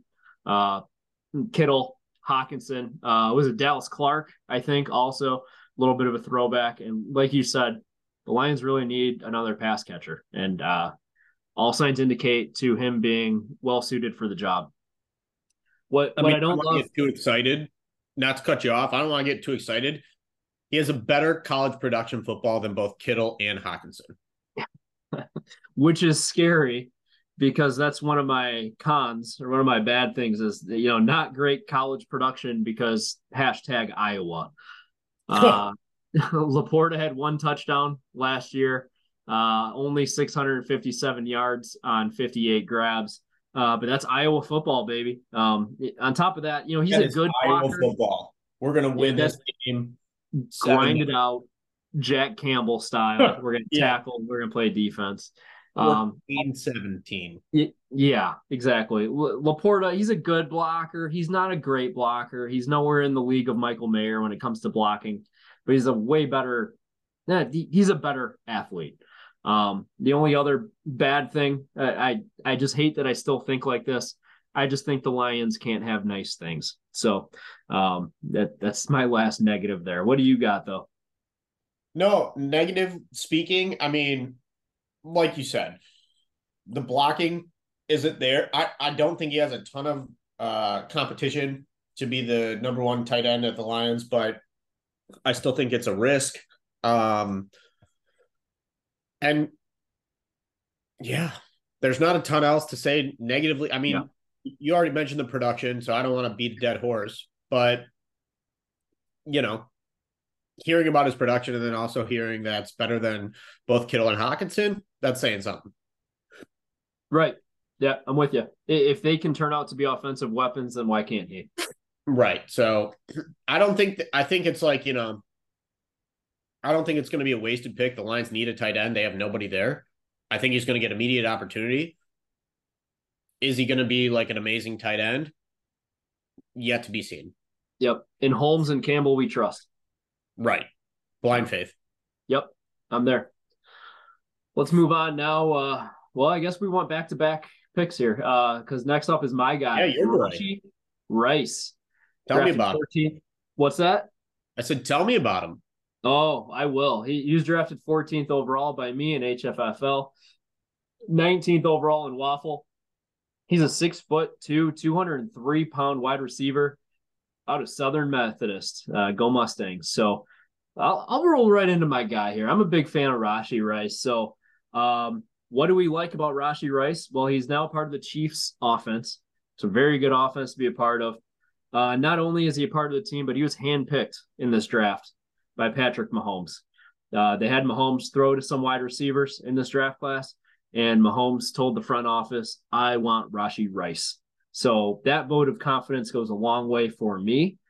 On top of, you know, being hand selected by the best player in the NFL, Rashee Rice has the size, especially in this draft class, 6'2, 203. Uh, that's not size we see many other places in this draft class for wide receivers. Um, going back to the Mahomes thing, Patrick Mahomes might be at his best when a play breaks down and he has to improvise, which also is the scouting reports say that Rashee Rice, that's when he is at his best. When a play breaks down, he improvises, he's running back to the quarterback trying to help him out, and they they just make it work. So that's a connection uh, a correlation that I could see being, you know, making beautiful, uh, beautiful magic uh, for years to come. I'm hoping so anyway. Um, also, the Chiefs moved up with the Lions, by the way, to draft Rashee Rice in the second round. I don't think they moved up for a guy like Rashee Rice just to be another guy. They drafted Skyy Moore last year in the second round. Um, they also uh, they got some other guys, but they didn't they didn't move up for him to to just be you know another guy that they got in the rotation. Obviously, they think he's special. Obviously, they want a Tyreek Hill replacement. I'm not going to say he's Tyreek Hill, not even close. Um, but you know, there's a void there. They have Travis Kelce and then a stable of guys that are average. Um, another fun, my my last point, fun fact: Rashee Rice led all college wide receivers last year in receptions of 20 or more yards. So I think that is a very attractive stat. Those are the things I like about Rashee Rice. Matt, what do you got? Uh, right next to Rashee Rice, I just wrote Patrick Mahomes. You're tied to the best quarterback. Uh, so we essentially said the same thing. I just did it in like 13 times the amount of words. Yeah, I'm just the layman's terms. Patrick Mahomes. Um, tough not to like a wide receiver on his team. You know, right. he's got good size. Um, like if if I was going to go pick somebody from SMU, I would probably pick him, knowing he's with Patrick Mahomes. Goes to another team, don't know if I'd pick him, but yep. he's tied to Mahomes, so therefore there is an opportunity. Plus, it seems like uh, at least in the wide receiver room in Kansas City, there's there's uh, a spot for grabs to be the guy. So um, it seems like he has a great opportunity in front of him. Absolutely. What don't you like about him? Well, you mentioned, you know, Patrick Mahomes went and tried to get this guy or, you know, told him to go. Chiefs don't have a really great rack, track record since Patrick Mahomes of drafting an no. offensive weapon. I mean, Skyy Moore, Clyde Edwards-Helaire. Those guys were not picked because they wanted to take flyers. Those were first round picks. Right. Like they went out and got those guys for a reason. You, you know, he also went to SMU. Who was he playing against? And he only had one really good year in college. And he graduated as a four year senior. He's 23 years old right now. What happened the first three years? so college production wasn't really there. He's old. He wasn't a Power Five conference, but he's linked to Patrick Mahomes and he can scramble. So anything's possible. Yep. Uh, I'm with you. Yep. High upside, but a risky player. No, I, I'm with you. Uh, I mean, um, when we're getting into the second round of dynasty drafts here, yeah, I mean, there there are no sure things. So Right. I had right. things you You're mentioned. a, a dart throw at somebody. You might as well take the guy hooked to the best quarterback in the league. Yep. That that was kind of my thought process. I do think he's talented. I do think he's better than uh the main bullet point I have for the bad, which is Travis Kelce is gonna lead that offense reception wise. And then oh by the way, there's Kadarius Toney, uh, there's Injury. Skyy Moore, there's Marquez Valdes-Scantling. Uh, there was Juju, and he couldn't do anything in this offense either. So um, you know, there there's definitely questions or you know downfalls that you know at least things to be unsure of with Rashee Rice. Take away Kelce, and it's going to be interesting for the Chiefs. Man, I thought honestly, I thought they'd come away from this draft with a tight end, kind of like Kelce's replacement. Um, I They're that was still my guess. for Tyreek Hill's replacement. They can't draft him yet. I know, Or they're still looking for Jamaal Charles' replacement. I know. Man, I miss Jamaal. Jamaal was so tight. R.I.P. R.I.P. The guy was Well, awesome. He's not dead, but fantasy wise, Yeah. Fantasy wise, he's very dead. God, God, the guy was. If you're listening to this, Jamaal, you are a hell of a player. He was so fun, but yeah, we'll we'll keep it moving because I could go on a long time. Uh, Oh yeah, Jamaal. let's not get on a tangent. Bryce yeah, Young. that was my keeper league guy. Um, one time I took a dump and he scored four touchdowns during one dump. It was it was amazing, and it was in the playoffs. It was incredible. Um, all right, let's move on to Bryce Young. Uh, he was drafted 15th overall, uh, just at the beginning of the second round in HFFL, third overall in Waffle. He's the little guy, five foot ten inches, but 204 pounds. That seems generous. Uh, out of Alabama. Tell us about Bryce, Matt. Yeah, I think he was like the safe pick here um, at at quarterback in this year's draft. Um, you know, he's he was the most complete prospect, I think. Um, not the most freak athletic prospect, but he's a good quarterback. He was the starting quarterback for Alabama, one of the most, you know, powerhouses. Um, he can put up points. He's a leader. He's carries himself well. Um, it- it's tough not to like the guy. He can pass. He can run. He's he's a good athlete, and I think he will have success in the NFL. Yeah. Well, I think the the most important trait to me for just quarterbacks, like take fantasy out of it, for quarterbacks to survive and thrive in the NFL, I think the most important trait to me is can you process information quickly and like are you intelligent as a Smart, football dude. player? And I think Bryce Young has that tenfold. I, I think he's the most intelligent, the, the quickest processor of information in the draft class. Yes, I think he's safe because of his physical limitations. I think those things kind of level out, but I think he's like he said in his interviews, he's been small his whole life. He Yeah. knows how to play small.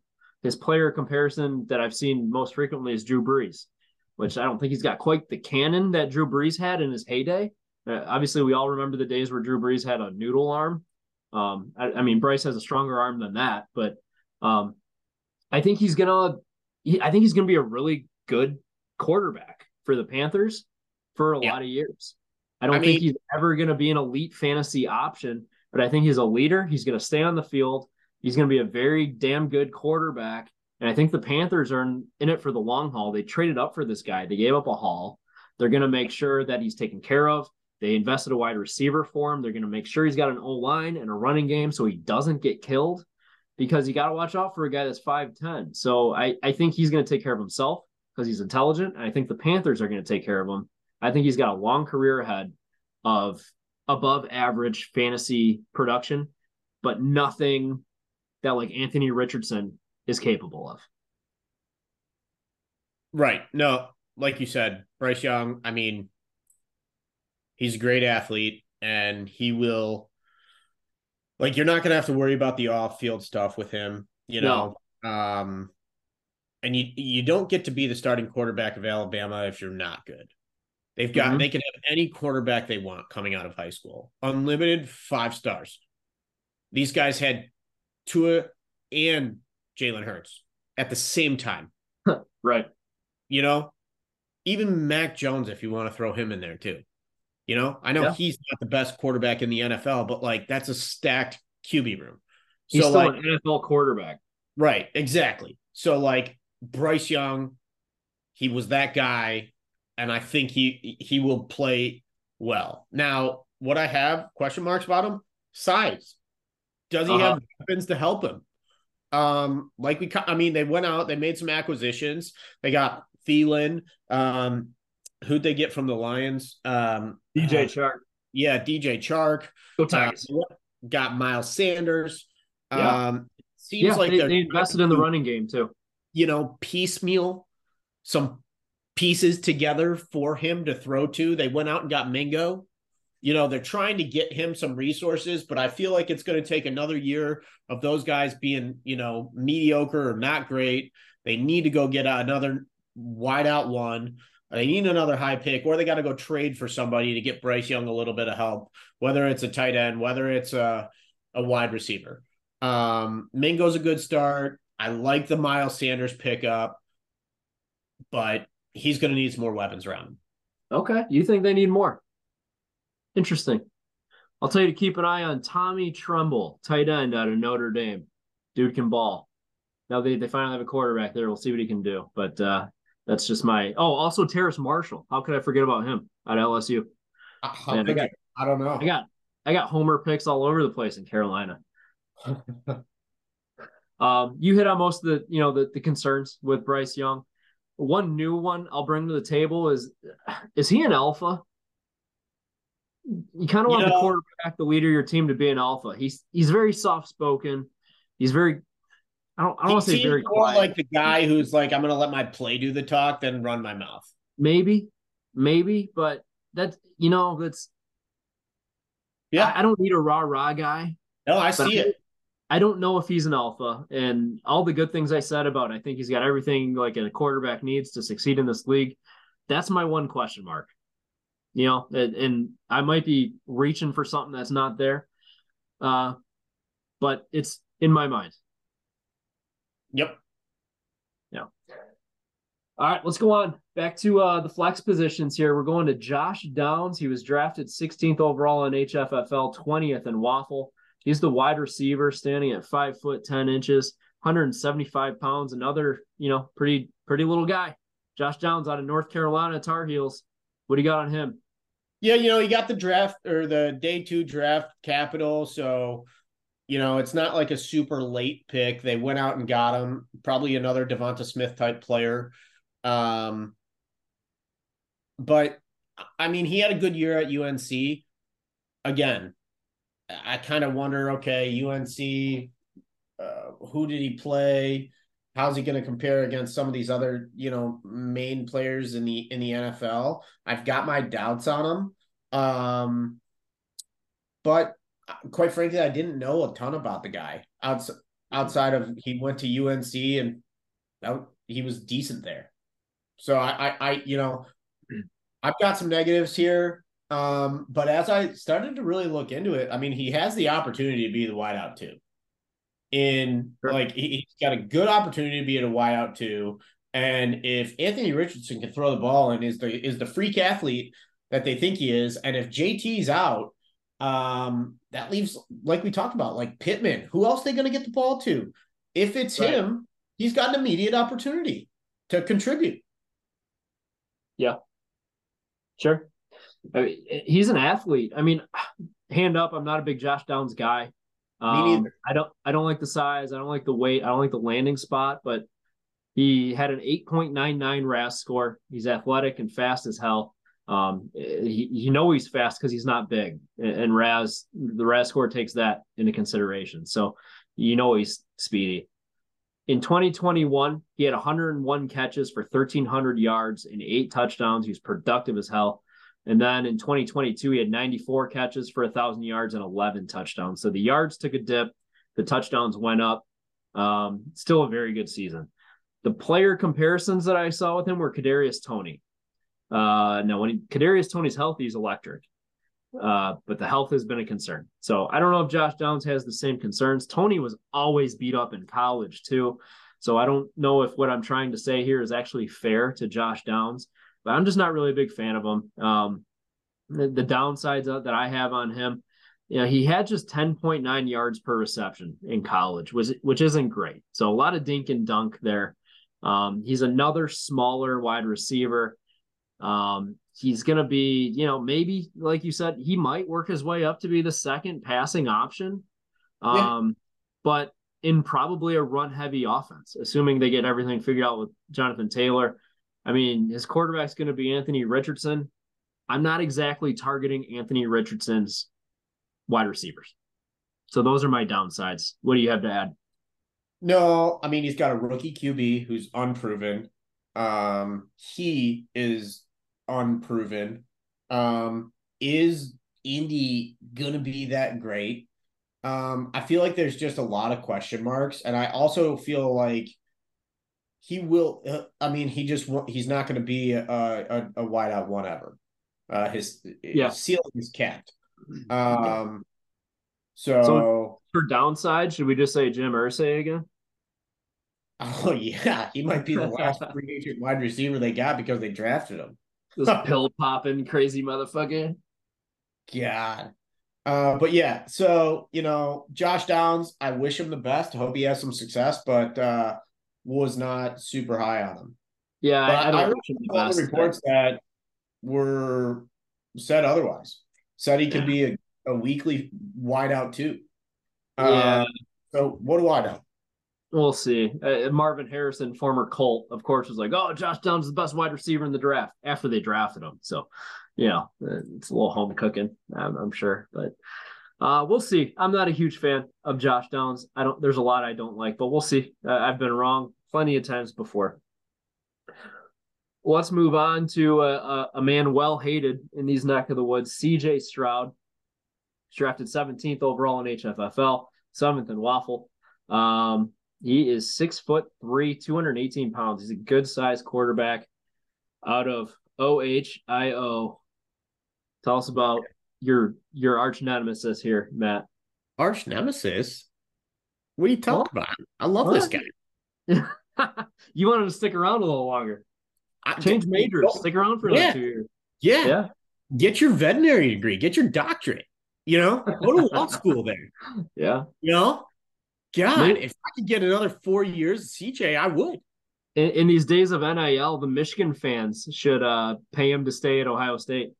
I we're opening a fund. They what a move that would be. You know, selling Michigan alcohol. NIL fund paying CJ Stroud to stay put. Go back. What a power move. Here you go, Jason Day. you know, some people are just born on third base. They don't even know. Anyways, um, so yeah, CJ Stroud. I mean, all in all, he is a talented guy, but he feels a little bit of a wild card who could never put it all together. Um, like he had weapons. There's no reason Ohio State couldn't have been better while he was at the helm. That's how I feel. I mean, JSN, he had Olave, he had um, who else? Uh, Garrett Wilson. Um, like the guy had weapons, man. Um, and they still couldn't figure it out. Uh, well, I mean they could, but like they couldn't win the Big Ten. So like, you know, um, I think he can go. I think he can get in, grow into a good quarterback. Um, I mean, he's not a small quarterback. He's 6'4, 218. He's got the size you want. He goes, he's going to Houston. You know, Houston's rebuilding as well. They're tearing it all down. They decide they want to build around CJ Stroud. You know, doesn't have a ton of weapons around him. I love that he's got Dameon Pierce. Uh, I do. What is it like Nathaniel Dell and they, they who, who's the other what other wide receivers? I can't even think of. Dude, they it, uh, this was one of my downsides I was going to get into. Let me list off their wide receivers: Nico Collins, Robert Woods, John Metchie, Noah Brown, Tank Dell, Xavier Hutchinson. Yeah, they yeah. they drafted like three of these guys this year. John Metchie they drafted last year, got diagnosed with cancer, took the year off, is back now. Hopefully he does well. You know, you probably believe in Nico a little bit. I think Robert Woods is completely washed. He uh, is. They don't have Nico. Anything. Nico's nothing special, dude. No, no, they don't. They don't have any top tier or anything close to it wide receiver. No, in this offense, I don't what's know. He go, what's he going to do? Just run around and just chuck it up? Like I guess. You know, I think he's talented, but like, I wanted nothing to do with him. Yeah, I mean, they're, they're big quarterback, and I wanted nothing to do with him, and he was available when I could have picked him. Yeah, the, their big free agent signing was Dalton Schultz, who's a fine tight end, but that doesn't help your well, question. Like, who's he going to throw? A couple years away. Yeah, there's no ifs ands or buts about it. I don't know how you can. I mean, this is a fantasy football show, so or so like I don't understand how you can confidently say this guy is going to be. Uh, I mean, you're what? You're. It feels like you're three, two or three years away before yeah. I think he can be in the top 20 conversation. Mm-hmm. And and you know, people might be saying, well, maybe they uh, just draft Marvin Harrison Jr. Uh, with their first round pick next year. Well, they don't maybe. own it because they traded away to Arizona for um, there you go. Uh, yep. oh my God, Will Anderson. Will Anderson in this year's draft. So they don't even have a first round pick to to spend on a stud wide receiver. So um I mean, we we basically got into my downsides, my my bad on There's CJ. Not a ton of upside. So yeah, let's yeah. go through your upside. yeah. So I mean, he's got great size. He's got an accurate and big arm. And the last point is he's got more games with 300 or more passing yards. He has six games with 300 or more passing yards last year, uh, and that's more than he had uh, more games than he had below 200 passing yards. He only had two of those games. So, you know, the production's there, but did he beat up on Rutgers? Did he beat up on Minnesota right. and right. Purdue? Uh, you know, I don't know, but um, I mean, um, they beat yeah. the shit out of the teams they were supposed to.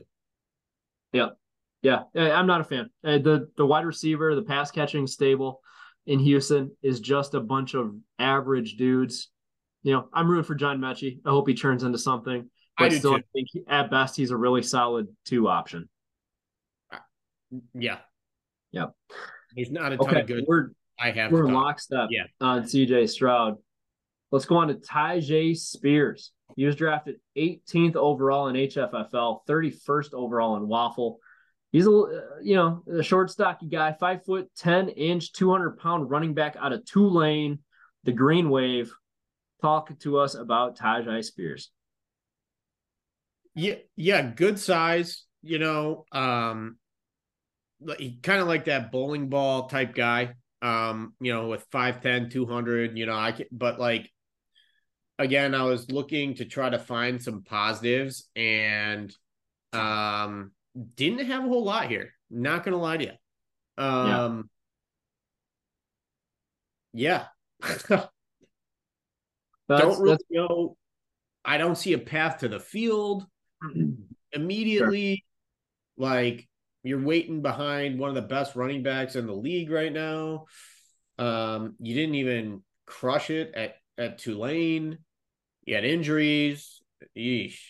Oh, I'll I'll disagree with you there. Let me pull his stats up. I think this dude's actually kind of electric in a vacuum. Um, I I, I like the player, kind of. So uh, he had almost 1,600 yards last year rushing. What would he end up with? 50, uh, 1,581. He averaged 6.9 yards a clip. He scored 19 touchdowns. What I really like, you know, you see Tulane, and your question is the level of competition. Well, his best games were against Cincinnati and USC. Um, oh, I wanted to pull up one USC game. Yeah, it was the Cotton Bowl. Here we go. Here we go. Here we go. Come on, computer. 205 for Uh, four. What's that? 205 for four tutties. 205 yards on 17 carries, 12.1 yards per carry, four touchdowns. Yeah. So he he destroyed them. Uh, I'm always loving a guy that teabags USC. I think the dude's kind of electric, but there are tons of downsides and tons of question marks and tons of doubts. He's small-ish. You know, he's 200 pounds, which is nice, but he's not pounds, yeah. But he's not a great pass catcher. He doesn't really do that. Um, he's not gonna is if Derrick Henry is healthy, he's gonna get three carries a game, maybe. Derrick Henry's gonna eat first. And oh, by the way, this isn't really much of an investment pick because Tyjae Spears has like chronic arthritis in one of his knees. He's not going to have a long career. So I feel like he is a what I think could be a good backup for Derrick Henry, but I don't know if this guy ever gets a second contract in the league. I don't think he's in it for the long haul, even because unfortunately, his career is going to be cut very short. Yeah, I agree. A lot of, I mean, ACL tears. You know, he's got the arthritis in his knee. Okay, he had a good senior season, you know, but like, I don't know. He's playing behind Derrick Henry. I don't see a path to the field. And like you said, uh, so you you telling me his knees are going to get better in the next three years as he gets older? No, he's already cooked. I don't think he's his knees are going to get any better, yeah, which is too bad because I actually do like the guy. And Tulane's got some badass uniforms and badass helmets, so I'd love a Tulane player to break out. Um, I just don't think it's going to be him. All right, we got 10 minutes. Let's run through this. We got Yep. two players left to cover and then uh, like a wild card section. So Jayden Reed is next. Uh, he was drafted 19th overall in HFFL, 22nd overall in Waffle. He's the five foot 11 inch, 187 pound wide receiver from Michigan State. Talk to us about Jayden Reed, Matt, quickly. Jayden Reed, yeah, absolutely. So he was uh overall probably the best player on Michigan State's team last year. Um, Yeah. I know he had some injuries, or it seemed like he missed some time. Um, but overall, I think he was the best player. Um, I thought he went to a great landing spot at the Packers. I also think it's fitting that he went from one of my most disliked college teams to one of my most disliked NFL teams. It's like You just guy, hate him I'm just- always. I'm just bound to not be on this guy's team, you know. And now that uh, I can officially say Green Bay is going to be uh, the Detroit Lions' little brother, uh, it's fitting. God, I hope so. Yeah. Uh, so what I like about this guy, he gets to top speed fast, very quickly. He was the sixth wide receiver drafted. Uh, it's decent draft capital. And Green Bay is kind of making over not only their whole team, but especially their wide receiver room. So he could become the second option ahead of Romeo Doubs. I think Christian Watson will definitely be their number one option. I think he's just physically more gifted than all the other guys, but Jayden Reed could have a nice little role. But what I don't like is I don't think he's that exciting of a player. I think he's kind of ho hum with the draft capital. I, I don't really understand the draft capital. I don't see the stats. He's not that big. He's not that fast. Um, I just don't get it really with the second round draft capital. I don't know what Jordan Love is. Right. Uh, and the stats don't blow me away from college. So No. I don't quite see it. Um, this is why I'm not an NFL GM, but I don't know what the Packers were thinking with this pick. Nope, whole bunch of question marks with him and the Packers offense. So I guess I got to give the ball to somebody. Yeah. Yep. Anything else on him, or should we go to Mims? Let's go to Mims. All right. Marvin Mims, 20th overall in HFFL, 21st overall in Waffle, right back to back there. Uh, five foot, 11 inches, 182 pounds out of Oklahoma. Talk to us, Matt. Yeah, I mean, so under Marvin Mims, I have uh, Tim Patrick tore his ACL yesterday. Yeah. Uh, out for the year. So it seems like Mims uh, immediately shoots up and has an opportunity to be like wide out three behind uh, Jeudy and Courtland Sutton. Um, I have Sean Payton here. Um, Denver had a coaching change. Uh, I also have the fact that this was Sean Payton's first pick ever as a as a Denver. Yes. Yes. Um, so I I have a feeling that Sean Payton is invested in this pick and wants this pick to succeed. Um, so that's that's a positive um, that I have. Yeah, no, you hit the nail on the head. I, so Denver didn't have a first round pick this year because of the Russell Wilson trade. Whoops.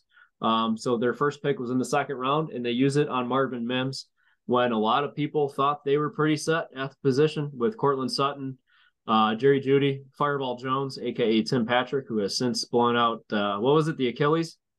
Achilles, yeah, not ACL. And they also have Dulcich who can catch balls uh, at tight end. So uh, the fact that they used their first pick on this draft on him kind of speaks a lot as to what they think of him. He had the fifth fastest wide receiver 40 time at the combine this year. His Yep. RAS score was very good at 9.41. He's kind of a deep threat. He's got 20 yards per reception, which is very nice. Um, I think he's a good little player. I would be more interested in him if I wasn't already invested so much in Courtland Sutton in so many leagues, which is kind of a relationship I'd like to get out of, but I'm kind of stuck at this point. So um, I, I like Mims as a player, but I kind of like refuse to get too high on him because of my Courtland Sutton love. So um, my downsides for him, I already mentioned that's a little bit crowded of a room with Courtland Sutton, Dulcich, Jerry Jeudy, uh, Fireball Jones, Tim Patrick is now gone, so it's a little less crowded. But also, you know, can Russ still cook? Um, we saw what happened last year. That was a debacle. Was it a one year thing and Sean Payton's going to get him back on track, or is this who Russell Wilson is? That's my downside. What do you got? Yeah, for the downside, I think he's going to see a little. It's going to take him a little while to see the field, like especially as a rookie. Maybe Courtland Sutton or Jerry Jeudy move on. Uh, there could be some interesting dynasty appeal there. Uh, how, and I know you already mentioned this with Russ, but like, can he still throw the ball downfield, or does it have to be like if you're going to have this guy who's got blazing speed? Are you just going to have to dink and dunk to him until you get a quarterback that can get the ball down the field? Yeah. So, Right. um, I do think uh, there is some upside there with this pick. There's also a lot of risk that goes into this pick. Um, so I think you're getting them, uh, and if you're getting them, you're you're stashing them for a year or two and seeing what happens. Okay. Fair enough. All right. Well, that's our top 20 rookies. We got four and a half minutes left to go. So, Matt, my last question to you is tell us about a rookie, the good and the bad. Uh, any rookie not on the list. It doesn't have to be the next guy Yep. in line. I have a feeling it's going to be the next guy, uh, though, that you drafted in HFFL that's uh, right after Mims. But talk to us about somebody. Yeah, it could have been. There's two guys I was thinking about talking about here. Um, but I am going to talk about Achane, uh, who's not so. on the list. Um, and really, it's speed, man. And he got drafted by Mike McDaniel's, who loves speed. I feel like you know sure. the Miami Dolphins. We could send them to the Olympics as a track team almost with their offense. Um, it's it's unbelievable the amount of speed they that they are collecting down there. He well, he ran a four three forty. Um, I know you don't love what he did against in his final game against LSU, where he had 215 yards and two touchdowns. Um, after missing a couple games, um, maybe a little undersized, five eight or five nine, 185, 188 pounds, you know, but the guy is fast and he, he went for a, you know 1100 yards. He caught 36 passes last year. Um he catches he's got the speed and like i think he went to a really great position in miami who loves speed. Now they also have two other you know starting running backs there and he's no lock to see the field by any means they also have to share the ball around that offense you know you got Tyreek Hill, you got Jaylen Waddle is Tua going to stay healthy? Is he even going to be in the league, or is he going to get hit in the head one more time? All these are all question marks. Um, so definitely nothing guaranteed, but I almost spit out my uh, my beer. that's, that's funny. you know, a lot of question marks. But he could be the starting back, running back for the Miami Dolphins, who, if all goes well, should be really good on paper. Yeah, no, that that's a good person to talk about. He was the next person to get drafted uh, in HFFL, probably Waffle too. I should have checked on that. I don't have that data in front of me. But uh, he's kind of a high risk, high reward player because he is so small, but goddamn, he is so fast in an offense that loves speed. So, um, yeah, that's a good player to know about. I'm quickly going to talk about Trey Palmer, which probably isn't a name known to a lot of people. He is undrafted. He is a free agent in our HFFL league. He was drafted 168th overall by yours truly and Waffle. He is a six foot, 192 pound wide receiver, uh, transferred from LSU, went to Nebraska. I talked about dominator rating in uh, in my intro. He had a 46% dominator rating last year in 2022, meaning he accounted for 46% of all of Nebraska's receiving yards last year. Um, the dude dominated. He is fast. He had a 4.33 40 yard dash at the combine. At the combine, he was the fastest among wide receivers this year. Um, he's going to have an opportunity. I should say he was drafted by the Buccaneers. He's going to have an opportunity probably this year to flash on kick returns. Um, again, just to draw a comparison that I probably shouldn't make. That's how Tyreek Hill got his start. Um, now that's aggressive, but the main reason why I like this guy for especially a team that's maybe rebuilding that um, is looking a year or two down the road, the Buccaneers. When I when you think of Buccaneers wide receivers, you think of Mike Evans and uh, Chris Godwin. Mike Evans is an unrestricted free agent after this year.